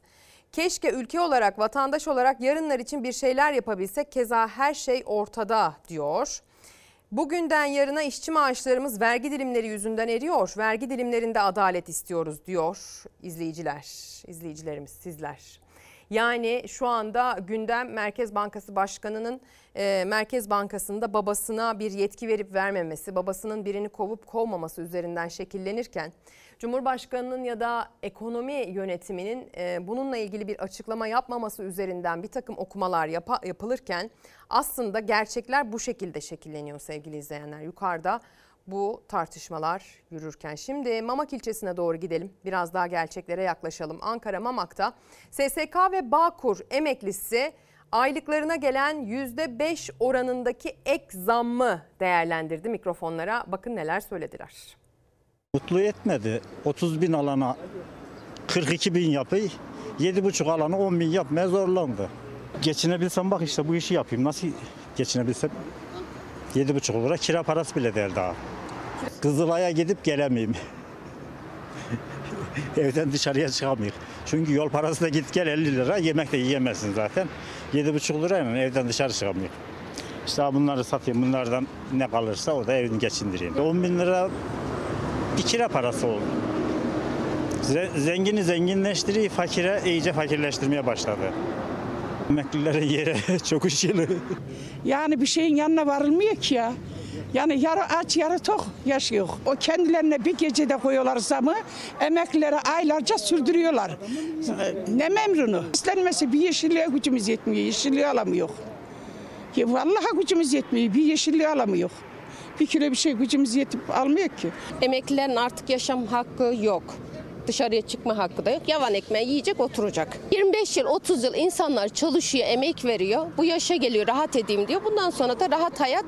Diyorum ya hastanelerde sağlık zaten bitmiş bir durumda. Hiçbir şey yok. Çay içecek parası yok insanların. Gerçekten çay içecek parası yok cebinde. Şimdi buradaki emekli insanların cebine elinizi bir atın bakın. 5 lirası var mı diye. Emeklilerin geçim derdinin nedenli zor olduğunu ve günden güne nasıl zorlaştığını her gün haberlere taşıyoruz. Ozan Gündoğdu, Fox Haber ekonomi ve siyaset yorumcusu arkadaşım yanımda, stüdyomuzda. Hoş geldin Ozan. Hoş bulduk merhaba. Nasılsın, iyi misin? senden ne haber? İyi diyelim, iyi olalım. Ee, Ozan, e, şimdi emekliyi konuşalım. Verilerle ortaya koymaya Evet, niyetlisin biliyorum. Ben bugün açılışta emekliyi konuşacağız Ozan'la derken soruyu aslında peşin peşin sordum. Tekrar etmiş olayım. Sonra sen sana bırakacağım tamamen. Ee, şimdi bugünün emeklisinin ne kadar zor durumda olduğu, 7500 liranın 10 bin lira yapılmış olmasının aslında hiçbir manası olmadığı, en azından bir asgari ücret seviyesinde tabanın belirlenmesi gerektiği emekli maaşlarında zaten bizim her haberimizde yer alan emekliler tarafından, sivil toplum tarafından, muhalefet tarafından dile getirildiği ölçüde bizim de ekrana taşıdığımız bir durum. Ee, gerek sokakta mikrofon uzatmak, gerek gönderilen mesajları okumak anlamında emekliyi her anlamda masaya yatırıyoruz. Ama ben şunu gözlemliyorum, yanlışsam lütfen düzelt çünkü sen bunun verilerine hakimsin. Kendi fanusum içerisinde emeklilere baktığım zaman 90'ları yaşamış, 2000'leri yaşamış, 2010'ları yaşamış. Yani nispeten bugünün refah seviyesinden daha yüksek zamanlarda çalışmış ya da bugünün refah seviyesinden daha yüksek zamanlarda mesela tazminat almış. Dolayısıyla hani tazminatıyla işte çalışırken kazandığı maaşıyla evini alabilmiş, arabasını alabilmiş, belki yazlığını alabilmiş emeklilerin bugün ücretini tartışıyoruz. Evet. çok Ama şey bugünün söylüyorsun. çalışanı bunların hiçbirini alamıyor. Evini alamıyor, arabasını alamıyor. Yazlık zaten hayal gibi bir şey. Tatilin kendisi hayal, 3 günlük bile. Dolayısıyla ben sana yarının emeklisini soracağım. Çok da güzel yapacaksın. Bugünün bugünden yarına başlığını attık. Bugünden yarına emekli meselesini tartışırken bunu sadece az evvelki haberde olduğu gibi emekliyle mi tartışmalıyız? Acaba bugünün çalışanı da şöyle bir el kafasını ellerinin arasına alıp bir oturup düşünmeli mi sence? O kadar o kadar güzel bir soru ki bence Türkiye'nin emeklilik meselesine yaklaşımı da bu olmalı. Perşembe günü Bir Gün gazetesinde emeklilerle ilgili bir yazı kalemi aldım. Burada anlatacaklarımı biraz o yazıda geniş boyutlu özetledim. Bazı okur mektupları içerisinde şunlar geldi. Genç okur mektupları içinde. Ya yeter artık emekli biraz da bizden bahsedin. Yeter artık emekli emekli bizim de sorunlarımız var. Şöyle bir algı var maalesef genç çalışanlarda. Sanki hiç emekli olmayacaklarmış gibi emekliliğin sorunları kendisini ilgilendirmiyormuş gibi yapıyorlar. Halbuki bugünkü emeklinin sorunu aslında yarınki e, sorunları da beraberinde getiriyor. Şöyle düşünmeyelim bu yanlış. Ya emekliler 2-3 yıldır işte sıkıntı yaşıyorlar. İşte 2-3 yıl daha ekonomi kötü gider sonra düzelir. Hayır böyle düzelmeyecek. Şimdi verilerle ortaya koyacağımız şey bu zaten. Devletin şöyle olduğunu göre bunu söylemem lazım. Devletin bir özel şirketten sevgili Ezgi bir farkı var. Bir özel şirket gelir odaklı çalışır. Kafası gelir odaklı çalışır. Yani ne kadar geliri varsa ona göre gider yaratır. Sen de keza mesela paran yoksa tatile gitmezsin. Çünkü dersin param yok. Önce gelirine bakarsın ona göre giderini organize edersin. Hani atasözü şeklinde ifade edeceksek ayağını yorganına göre uzatırsın. Evet. Fakat devlet böyle çalışmaz. Devletin bazı asli görevleri vardır. O asli görevlerinde gelirini bahane edemez. O yüzden devlet ayağını yorganına göre uzatmaz. Yorganını ayağına göre uzatır. Örnek veriyorum. Mesela devlet şunu diyemez. Ya benim parasal bazı sıkıntılarım var. Örneğin kuzey sınırımı korumayayım ben. Yani çok zorlanıyorum, param yok. O yüzden ben kuzeyden çekiliyorum. Böyle diyemez. Mesela ya benim param bitti. Yani işte polis teşkilatını lav ediyorum. İç güvenlik hizmetini de boş ver, yapamaya verelim diyemez. Uç Ya da- örnekler vererek Heh, açıklayıcı aynen. olmaya çalıştığını anlıyorum. Çünkü şu var. E ne yapacaksın? Böyle bir durum var. Param bitti. Ne yapacaksın? Vergi toplayacaksın. Egemenlik gücün var senin. Zorla para toplama hakkın var. Para yaratabilme hakkın var. Para basabilme hakkın var. Bu hakkı biz sana vermişiz. Bu da egemenlik gücü. Dolayısıyla param bitti diyemeyeceğin bazı aşamalar var. İşte eğitim, sağlık durumu da aynı şekilde. Param bitti hastaneleri kapatıyorum diyemezsin. Artık o aşamaya gelmiş ki emekliye de param bitti diyemezsin. Yani bu aşamadayken 10 bin lira verdiğin emekliye param bitti diyemezsin. Fakat fakat biz verilere baktığımız zaman belli ki belli ki iktidardaki vizyon biraz bu. Deme e, sıkıntı şurada sevgili Ezgi. Demografik deprem diyorlar buna. Demografik deprem. Şimdi biz hep e, jeolojik depremi konuşuyoruz ama bir demokratik deprem stresiyle karşı karşıyayız. Nedir bu? Bak 1923'te Cumhuriyet kurulmuş. 1990'a kadar yani Cumhuriyet'in ilk 67 yılında, ilk 70 yılında diyelim. İlk 70 yılında yaş ortalamamız 22'nin altında. Gencecik bir nüfus. Zaten nüfusun yarısı köylerde yaşıyor. Kaba doğum hızı son derece hızlı. Biz son derece genç bir nüfusa sahibiz. Şimdi grafik Hadi gelin, gelsin, grafik grafiğe üzerinden bakalım. konuşalım. Bak 1990'a kadar her şey yolunda bak. 1935'ten 1990'a kadar biz 22 yaşında ortalama yaşı 22 olan gencecik bir cumhuriyetiz. Ülkeyiz, evet. Gencecik bir ülkeyiz. Fakat 1990'dan sonra kente göçün başlamasıyla beraber kaba doğum hızı yavaşlıyor ve yaş ortalamamız yavaş yavaş büyümeye başlıyor. 2000 yılına geldiğimiz zaman 24.8'e çıkıyor. 2022 yılına geldiğimiz zaman 33,5'a çıkıyor. Şu anda bizim yaş ortalamamız 33,5. Bu şimdi e, bu da gençmiş denilebilir. Fakat bir sonraki grafikte TÜİK'in bir de nüfus projeksiyonlarını göreceğiz. Bakalım. Yani ileride ne olacak? Bu eğilim artmaya devam edecek. 2030'da 35'in üzerine çıkacağız. 2040'da 38'in üzerine çıkacağız. 2060'lı yıllarda artık 40'lı ya- yaşlarda olacağız. Bunun nedeni ne? Bunun nedeni şu. 65 yaş üstü nüfusumuzun oranı giderek artıyor. Bak o kadar ilginç bir şey söyleyeceğim ki sana. 1935'te sevgili Ezgi Hı hı. her 25 kişiden bir 65 yaşın üzerindeymiş. 25'te bir. Tamam. 25'te bir. 1970'e geliyorum 20'de 1'e düşüyor bu oran. Tamam. 2000'e geliyorum 14 kişiden biri 65, 65 yaşın yaş üstü. üzerinde. Bugün her 10 kişiden biri 65 yaşın üzerinde. 2030'da her 8 kişiden biri 65 yaşın üzerinde olacak. 2040'da her 6 kişiden biri, 2060'da her 5 kişiden biri, 2080'de her 4 kişiden biri 65 yaşın üzerinde olacak. Demek ki bizim nüfusumuzun içerisinde 65 yaş artı nüfusun oranı giderek artacak. Bu da sosyal güvenlik sistemimizde ciddi bir stres yaratıyor bizim. E, Cumhurbaşkanı Erdoğan'ın sürekli 3 çocuk yapın demesi aslında biraz da bu demografik gerçeğe karşı bir direnç. Ne yapacağız? İşte bir şekilde bu yaşın bu, bu, bu, vaziyete engel olmamız lazım gibi düşünüyorlar. Halbuki bu demografik bir gerçek. Yani bunu önüne geçemezsin. Deprem gibi düşünmek lazım. Yapacak bir şey yok. İnsanlara çocuk yapın deyince çocuk yapmayacaklar. Bu gerçeğe uygun bir sosyal güvenlik rejimine ihtiyaç var. Fakat buna karşılık iktidar ne yapıyor? İktidar mümkün mertebe emekliyi bir maliyet olarak görüyor. Çünkü giderek emeklilik oranı artıyor yaşlandığımız için ve bu maliyet olarak gördüğü için emekli ikramiyelerini ve emekli maaşlarını tırpanlıyor. Bu verilerden çıkaracağımız sonuç şu. Bu anlayış devam ederse, bu anlayış devam ederse biz yaşlandıkça emeklilerin gelirleri tırpanlanacak. Yani bugünkü emekliler yarınki emeklilere göre çok daha müreffeh koşullarda yaşıyor aslında. Çünkü giderek kötüleştirecekler bu işi. O yüzden biraz önce dedim ki devlet şunu diyemez. Ya benim param bitti. Bazı finansal sorunlarım var. O yüzden ben emeklilere işte 5 bin lira veriyorum. Yüzde 5. Bu yüzden diyemez dedim. Bu haliyle böyle devam ettiği takdirde, böyle devam ettiği takdirde başımıza gelecekleri böyle birkaç maddeyle özetleyeyim. Birincisi demin sen soruyu sorarken söylediğin şekilde bugün çalışan insanlar emekli olana kadar ev alamayacaklar. Yani yarının emeklileri kiracı olacak.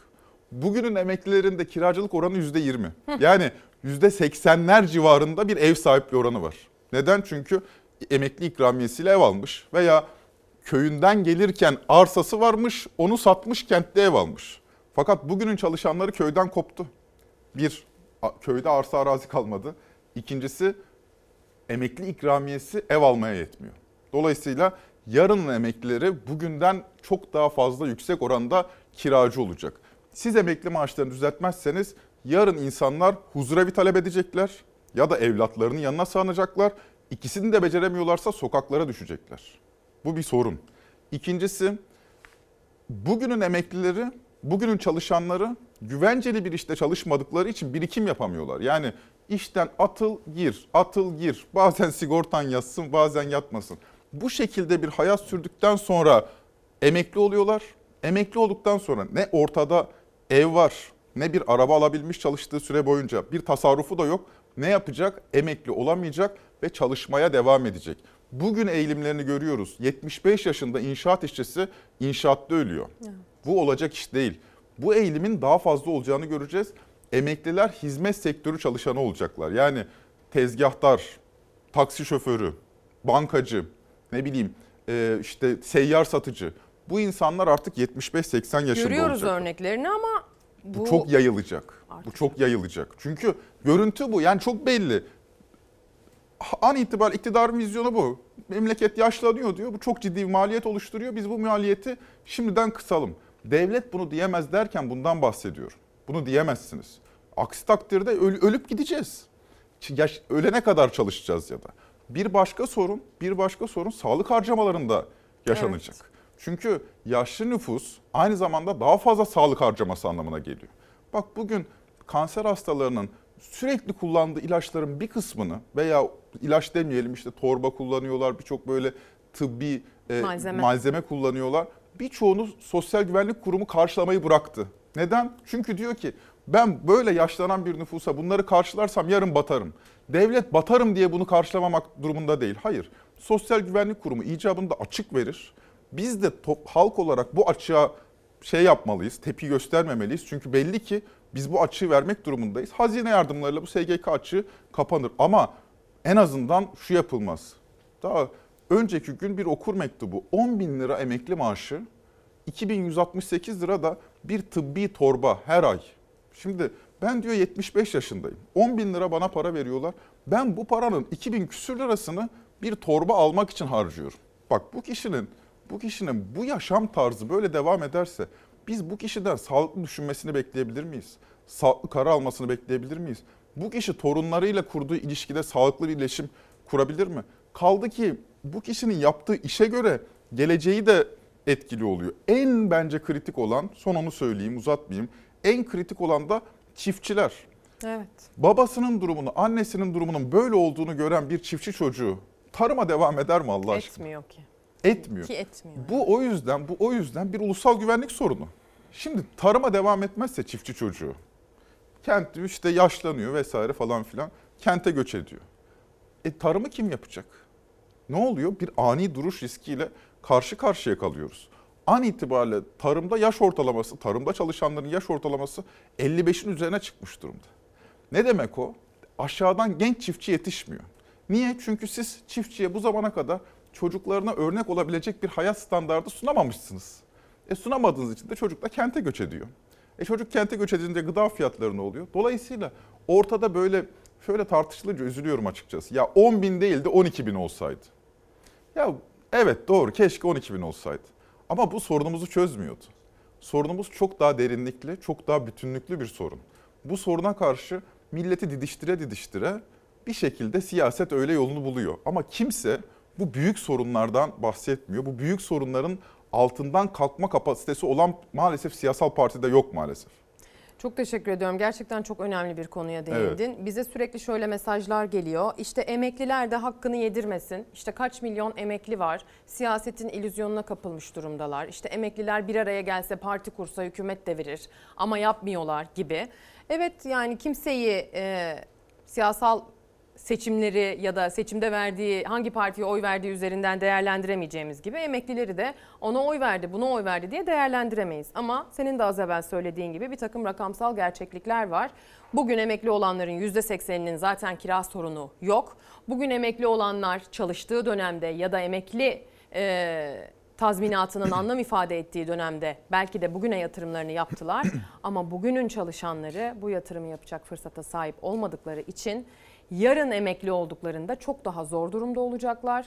Bugün dahi artık hani e, evlerin bir araya geldiği, yaşlıların e, evlatlarının evlerine taşınmak zorunda, Maalesef. zorunda kaldığı bir tablonun emarelerini görmeye başladık. ilk ayak seslerini duymaya başladık.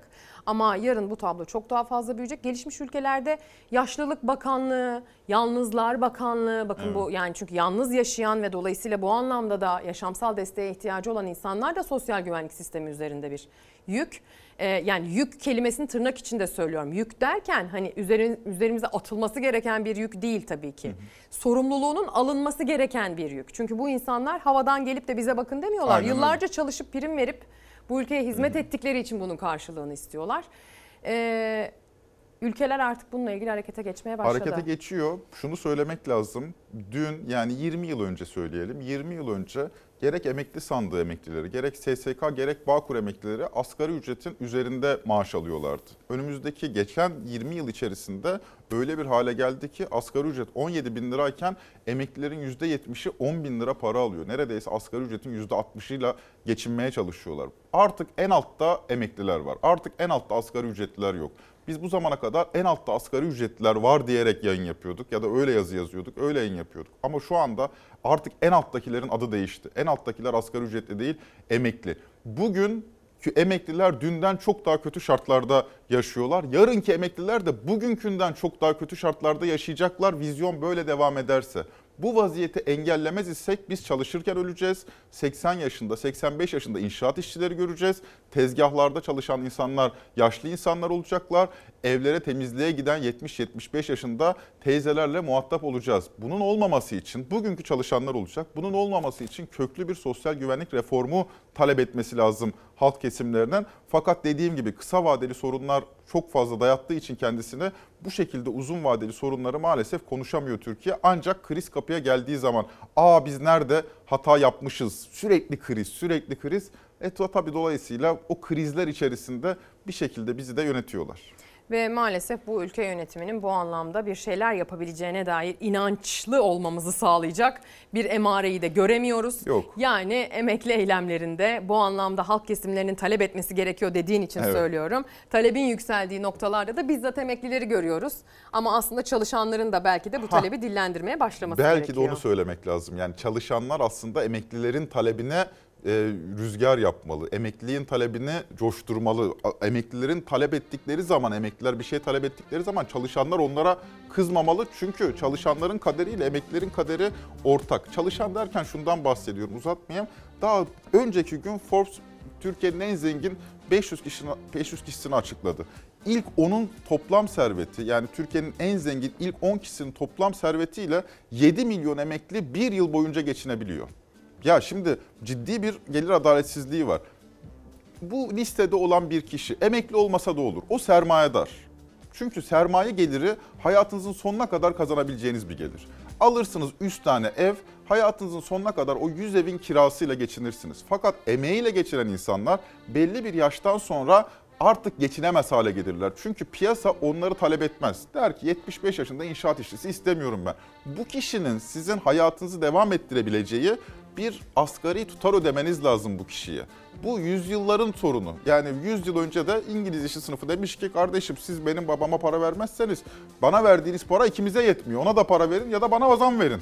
Şimdi bu mücadele günün sonunda emeklilik hakkını doğurmuş. Bugün ortada gerçek anlamda emekliye sadece maliyet gözüyle bakan, sadece ya diyor işte, Yük gözüyle yük bakan. gözüyle bakan bir anlayış var. İşte bu anlayış yüzünden zaten yarın emekleri demin anlattığım sebeplerle yaşlandığımız için daha kötü durumda olacak. Bu anlayışı değiştirmek durumundayız. Daha kötü durumda olacağız. Evet. Böyle giderse. Böyle giderse. Dolayısıyla biz çalışanlar olarak talebimizi yapmış olduk sayende. Aynen. Teşekkür ediyorum Ozan Emekliler Gündoğdu'ya. haklıdır yani. Çok teşekkür ediyorum Ozan Gündoğdu, Fox Haber ekonomi ve siyaset yorumcusu. Her cumartesi olduğu gibi bizimleydi. Şimdi reklam sonra devam. Günaydın sevgili izleyenler. Kaldığımız yerden devam ediyoruz. Şimdi erken saatlerden beri belki izleyenlerimizin dikkatini çekmiştir. Böyle inci boncuk renklendi masamız. Bu inci boncukları şöyle size göstermek isterim. Hepsi el yapımı. Şöyle bir tane daha göstereyim yönetmenim. Bir de e, şu anahtarlıklar var. Şöyle hepsi el yapımı. Bir de bunlar galiba muska için değil mi? Dua koymak için itin içine, boyuna asmak için çeşitli boylarda. Hatta çocuk boyu bile e, imal edilip gönderilmiş. Çok çok teşekkür ediyoruz. E, Gaziantep E tipi kapalı cezaevinden Barış Bey bunları kendisi yapıp göndermiş. Çok da selamlarını iletmiş. Biz de onun nezdinde e, selam iletmiş olalım kader mahkumlarına Allah kurtarsın diyelim. Fahri hemşerilik, hemşehrilik beratı. Ben artık fahri olarak Çamaşlıyım. Yönetmenim İrfan Tomakin de ordulu ama onun belgesi yok. Benim belgem var. Kim daha ordulu? Hadi bakalım. Gizemli Kanyonlar Diyarı Çamaşımızın ekonomik kalkınmasına, ulusal ve uluslararası düzeyde tanıtılmasına, %100 doğal yöresel ürünlerimize, endemik bitkilerle beslenen ineklerin organik sütünden üretilen markalaşmış sütlacımızın, ilçemizin doğal güzelliklerinin turizme kazandırılma çabalarımıza büyük desteğini gördüğümüz gazeteci Ezgi Gözegel hanımefendiye ilgili kanun gereğince okumayayım detaylı. Fahri hemşehrilik beratı verilmesine belediye meclisimiz 02.01.2024 tarihli ve 4 sayılı kararıyla oy birliğiyle karar vermiştir. Çok teşekkür ediyorum. Memleketim Ordu'ya, Çamaş'a da buradan selam göndermiş olayım artık o zaman. Ee, İrfancığım artık senden daha önde bir orduluyum. Çünkü benimkisi tasdikli, onaylı, belgeli. Bir de kitabımızı tanıtayım.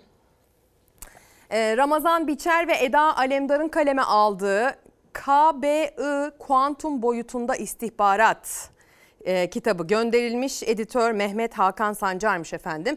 Yolu açık olsun. Bir de Türkiye SMA Vakfı bize e, yeni yıl için bir takvim göndermiş. Her takvim yaprağın, takvimi masama koydum. Her takvim yaprağında bu konuyla ilgili hatırlatmalar ve bilgiler var. Bunun bir kader olmadığı, bunun önlenebilir olduğu, bununla ilgili savaşmak gerektiği ile ilgili hem motivasyon dolu hem de yanlış bilinen e, bilgileri düzelten gerçek bilgilerle bezenmiş bir e, çalışma. E, acısıyla tatlısıyla bir yılı daha geride bırakırken iyilikle, umutla ve el ele daha sağlıklı bir toplum için çalışmaya devam edeceğiz diyor Türkiye SMA Vakfı. Yeni yılı hep birlikte karşılamanın mutluluğunu yaşıyoruz. 2024 yılı da Türkiye'nin dört bir yanındaki hasta ve hasta yakınlarının hayata daha güçlü tutunması için ihtiyaç duydukları her alanda yanlarında olmaya devam edeceğimiz bir yıl olacak.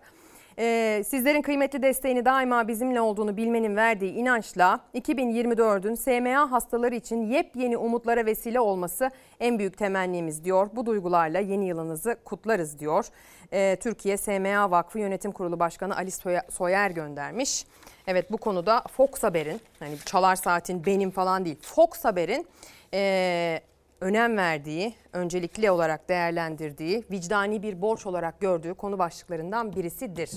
Siyasete dönmek gerekirse isterseniz İstanbul yarışına bir mercek tutalım. İmamoğlu ve kurum söylemleriyle yarışıyorlar.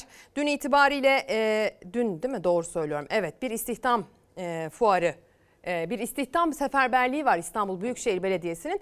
Buna dair bir ödül töreni gerçekleşti. Biliyorsunuz istihdam ofisleri, İSPER hep beraber el ele verdiler, çalıştılar ve iş arayanla çalışan arayanı bir araya getiren bir sistem kurdular.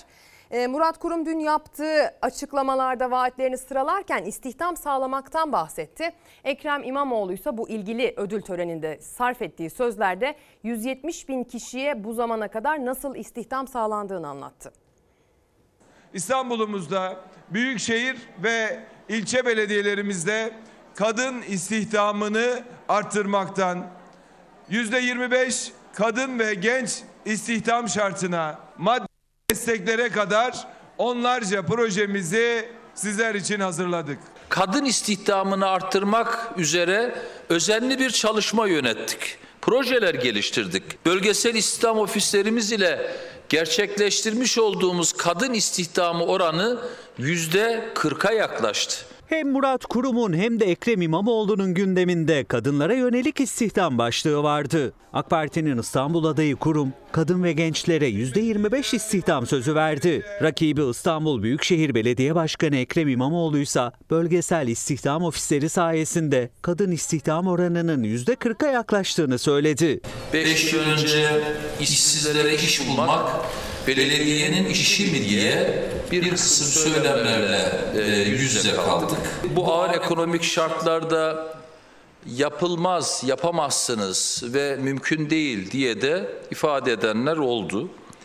E, Ama biz e, yolumuzdan geri dönmedik. İmamoğlu, İstanbul Büyükşehir Belediyesi Bölgesel İstihdam Ofisi İstanbul'un istihdamına katkı ödül töreninde konuştu. Rakamlarla görevde oldukları süre boyunca istihdama yapılan katkıyı anlattı. Bugün e, özel sektörde iş arayan e, 170 binden fazla insanın iş bulmasına aracılık ettik. İş bulmalarını sağladık. 170 bin kişiye iş bulmak gerçekten çok hayırlı bir iş. Hem kadınlara dair birbirinden gü- güzel projelere imza atacak hem de kadın yönetici ve çalışan sayımızı en yüksek seviyeye çıkaracağız. Eşi Şengül Kurum'la birlikte katıldığı Gazi Osman Paşa kadınlarla buluşma toplantısında Murat Kurum, kadınlara hem iş hem de kreş vaadi verdi. Her mahallemize, eve yürüyüş mesafesinde yeni kreşler yapacağız. Ama yapacağımız bu kreşlerin çok önemli bir farkı olacak. Kadınlarımız için 7-24 hafta sonu ve hatta geceleri nöbetçi kreşlerimiz açık olacak. Kurum annelere kreş sözü verirken İmamoğlu da sosyal medya hesabından açtığı kreşlerin sayısının yüze ulaşmasını bir videoyla duyurdu. Çocuklara karşı çok ilgililerdi. İsrafı bitirdik, hizmeti getirdik. Sevgili izleyenler hani geceleri açık olan kreşler bir kenara dursun da hani gündüzleri annelerin çalışmasına imkan sağlayacak fiyat olarak erişilebilir kreşleri bir tamamlayın. Gecesi sonraya kalsın. Gece bakarız çocuklarımıza. Ya da belki geri dönüp verilen vaatleri madem kadınlar üzerinden bir yarış devam ediyor. Geriye dönük vaatlere şöyle bir geri dönüp bakmak lazım. Kasım ayında 2022 yılının Kasım ayında bir aşı sözü verilmişti. Hatırlıyor musunuz? Kadında özellikle kadın kanserleri anlamında %90 engelleyici olduğu uluslararası tıp literatürünce ortaya konmuş bir HPV aşısı meselesi var. HPV aşısını devlet ne zaman aşı protokolüne alacak?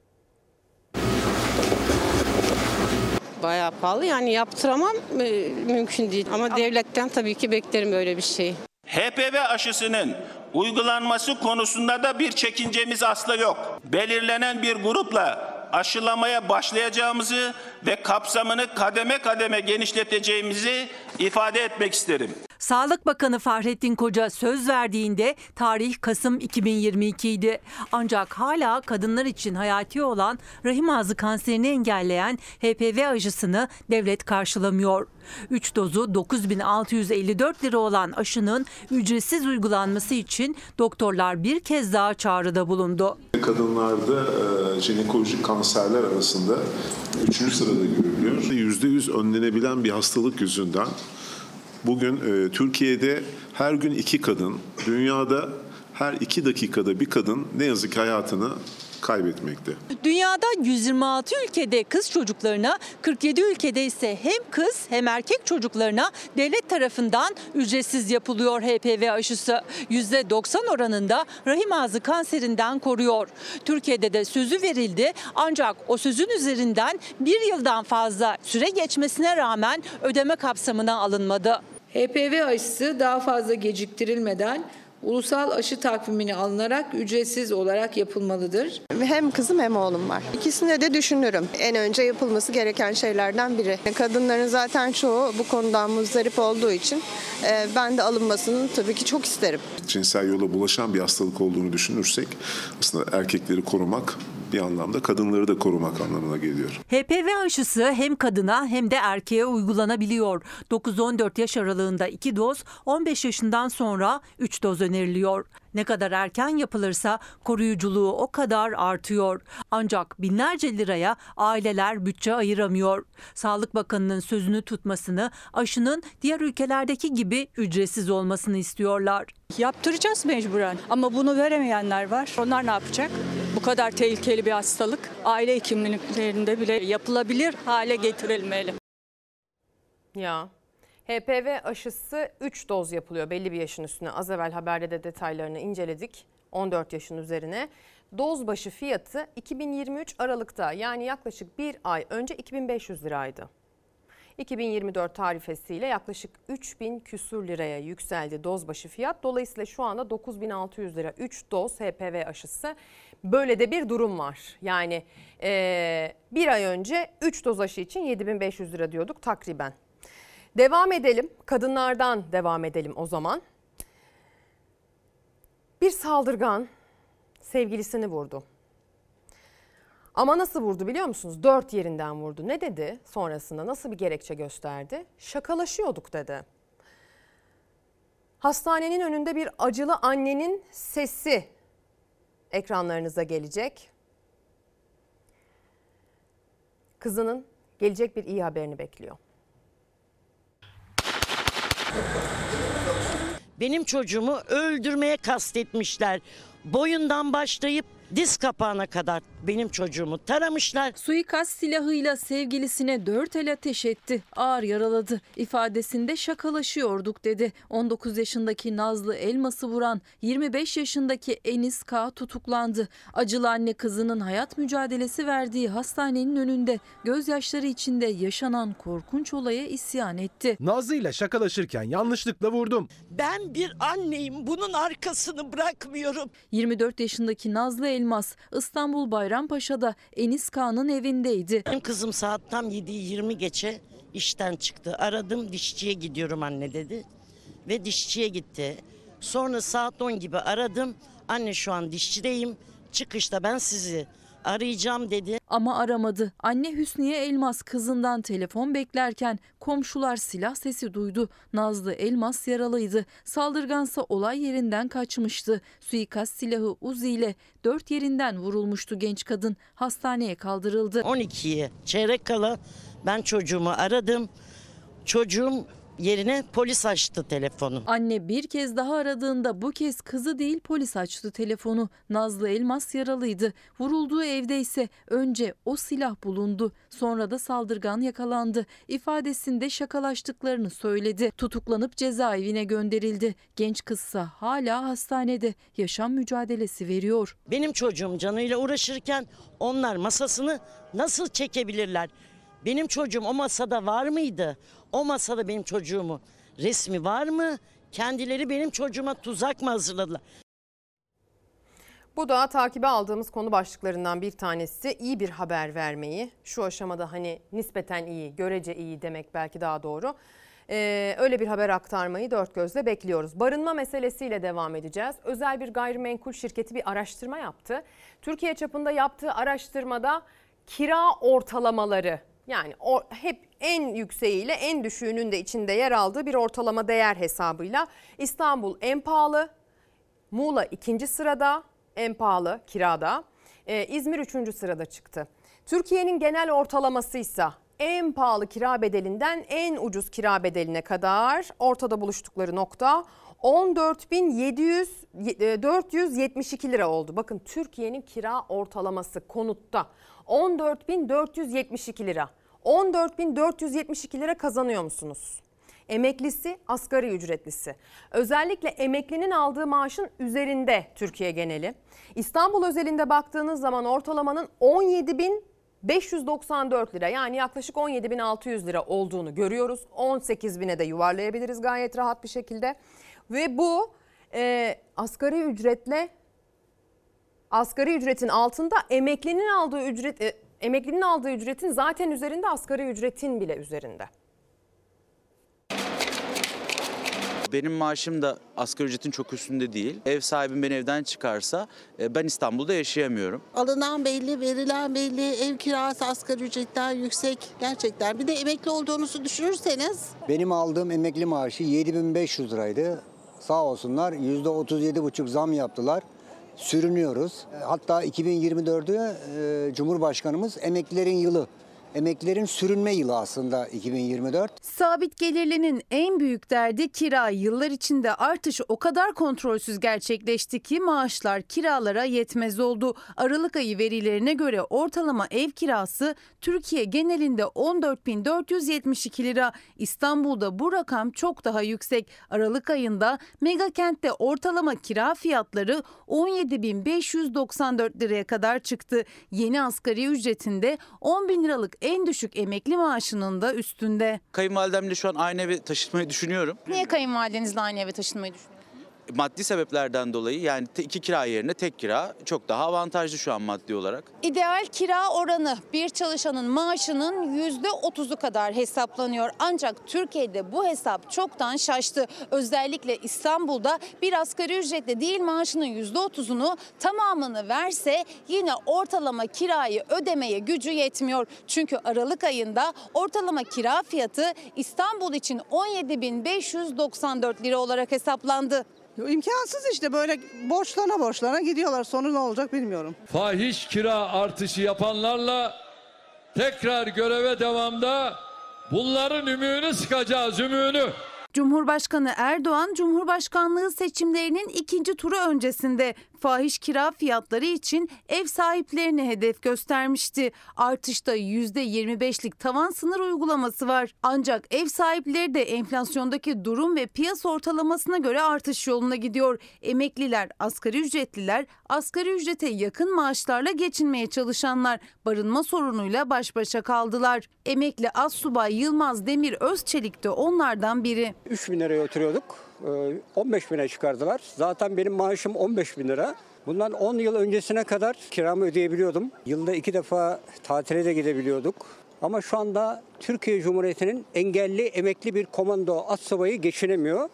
Kardeşimle birlikte baba evine taşınmak zorunda kaldık. Özçelik maaşı kira artışlarına yetişemeyince ayrı şehirlerde yaşadığı kardeşiyle yıllar sonra yeniden baba ocağında bir çatı altında yaşamaya başladı. Kaç aile bir evdesiniz şu an? Şu anda 3 aile bir evdeyiz. Evet. Kaç kişisiniz? 6 kişiyiz. 3 tane oda var. 3'ü de yatak odamız. Çırpınıyoruz işte. Allah mal sahiplerine vicdan versin. Başka hiçbir şey demiyorum.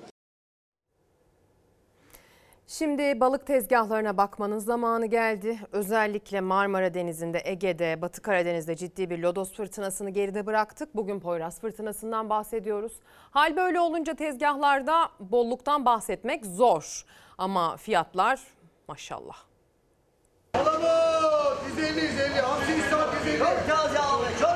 Şu anda hiçbir bolluk yok. Yani bolluk da göstermiyor. Bundan sonra bolluk olmaz. Çeşit olur ama bolluk olmaz. Pahalı olur balık. Denizlerde fırtına dinerse tezgahlardaki bolluk artıyor. Ancak fırtına hakimse havada. Balıkta bereket de azalıyor. Etiketlerde fiyatlar bir yükselip bir düşüyor. Fiyatlar birazcık normale döndü. Birazcık ama fazla değil. En çok vatandaş istavrit hamsi en ucuz ve en taze. Tezgahların en bol çeşidi istavrit bugünlerde. Ancak onun da bolluğu fırtınaya bağlı. Havada biraz daha fırtına olmasın, dü- düzgün olsun, soğuk olsun. İnşallah balık hem e, soğuyor hem yağlanıyor hem de daha çok balık bollaşıyor. Hani biz istiyoruz ki e, yağ- yağmur yağsın, kar yağsın ama fırtına olmasın. Balık azalınca fiyatlar yukarı çıkıyor. Levrek çupra tanesi 100 lira. Somonun kilosu 150 lira, 160 lira. İstavrit hamsi belli 150 lira. Bazen 200 olur, bazen 150 olur istavrit hamsi. Bazen 200'e çıkar. Hamsi işini artık vatandaşımız beklemesin daha.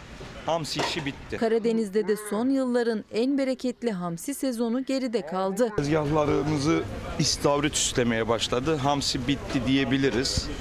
Artık onun yerine istavrit. Trabzon balık halinde bugünlerde tezgahlarda istavrit 50 liradan satılırken normalde Ağustos aylarında denizde görülen çingene palamudunun da ağlara takılması ve tezgahlarda yerini alması balıkçıları şaşırttı. Yeni yeni palamut çıkmaya başladı. Taze çingene palamutu. Hayırlı uğurlu olsun. Ara tatil de başladı. E, çocuklar tatil ister, gezmek ister. E, arkadaşları tatile gidiyorsa duyarlar ondan. Benim oğlum bana dedi ki arama motoruna yaz. Kış tatili yazınca ne çıkıyor? Beni oraya götür dedi. 5 yaşında. E, kısmet bakacağız. Milli Eğitim Bakanlığı da sanat ve spor etkinliklerine yönlendirilmesini tavsiye etmiş çocukların. E, madem tavsiye ediyorsunuz çocukların içinde olduğu e, yani içinde olması gerektiğini düşünüyorsunuz sanatın ve sporun. E, o zaman okullarda bu şartları sağlasanız ya diye bir tepkiyle karşılaştılar. Aileler çocukları 15 tatilde nereye götürecek kara kara düşünüyor. Çocukların sevinmesi ve e, eğlenmesi için bir tatil oldu. Çocuklar hem gezebilir, istediği her şeyi yapabilir ama annelerinin sözünü dinleyerek istediği her şeyi yapabilir çocuklar. Çocuklar için gezme, eğlenme, dinlenme zamanı geldi. Okullar yarı yıl tatiline girdi. Milli Eğitim Bakanlığı 18 milyon öğrenci için tavsiyelerde bulundu. Yarı yıl tatilinde öğrenciyi tek bir alana yönlendiren ev ödevleri verilmemesi, bunun yerine öğrencilerin sanatsal, kültürel, sportif ve bilimsel faaliyetlere katılmalarının teşvik edilmesi, film izleme, tiyatroya gitme, müze ve tarihi mekan gezileriyle yarı yıl tatilini verimli bir şekilde geçirecek, yeni döneme yenilenmiş bir şekilde başlamalarını sağlayacaktır. Öyle bir imkanınız yok. Yani bu şartlarda hiçbir şey yaptıramayız. Çocuklar evde dört duvar arasında sıkılıp kalacaklar o kadar. Bakanlık, sinema, tiyatro, tarihi mekan gezileriyle zaten eğitim dönemi boyunca okullarda olması gereken sanatsal ve sportif faaliyetler yapılması yönünde yol haritası çizdi. Ama hepsi bir maliyet kalemi aileler için. Futbol okulların fiyatı yani 1000 lira, 1500, 2000, 2500 zor ya yani sinemaya götürelim diyoruz. Hiç kişi gitsek sadece sinema fiyatı 500 milyon liraya. 500 milyon yani. İçeri girdin mısır cipsi aldın. Hadi nasıl sosyal aktivite yapacaksın? Tatil için dinlenmeyi ve birlikte gezmeyi planladık. Peki ödev verdiler mi? Ödev verdiler mi? Tabii ki verdiler. Sadece İngilizce öğretmenimiz ödev verdi o kadar. Bir de ara tatil kitaplarımız var. ailenin birlikte vakit geçirmesi için de bulunmaz bir zaman dilimi. Doğa yürüyüşü olabilir, bir e, sinema olabilir, tiyatro olabilir. İmkanı ol- olan aileler şehir dışında bir tatile gidebilirler. Tam kış tatili vakti. Bu aile arasındaki bağların kuvvetlenmesini sağlar. Uzmanlar çocuklarla ailelerin farklı etkinliklerle kaliteli zaman geçirmesinden yana. Planlarda bütçelere göre daha çok uygun fiyatlı seçeneklerden yapıldı. Öneriyorlar da e, ülkemizin durumunu biliyorsunuz. Ben e, tatil taraftarı değilim. Böyle evimizde e, günübirlik gezerek geçireceğiz inşallah. Evdeyiz. Tatil fiyatları da evet uçuk bu sene. Çoğu veli daha çok günübirlik geziler planlasa da kış tatili için kayak merkezleri doldu bile. Uludağ'da bir gecelik kişi başı oda fiyatı 3 bin liradan başlıyor 45 bin liraya kadar çıkıyor. Ben daha önce tatile giden bir insanım. Gerçekten şu anda şartlara bir bakın. Bırakın tatili.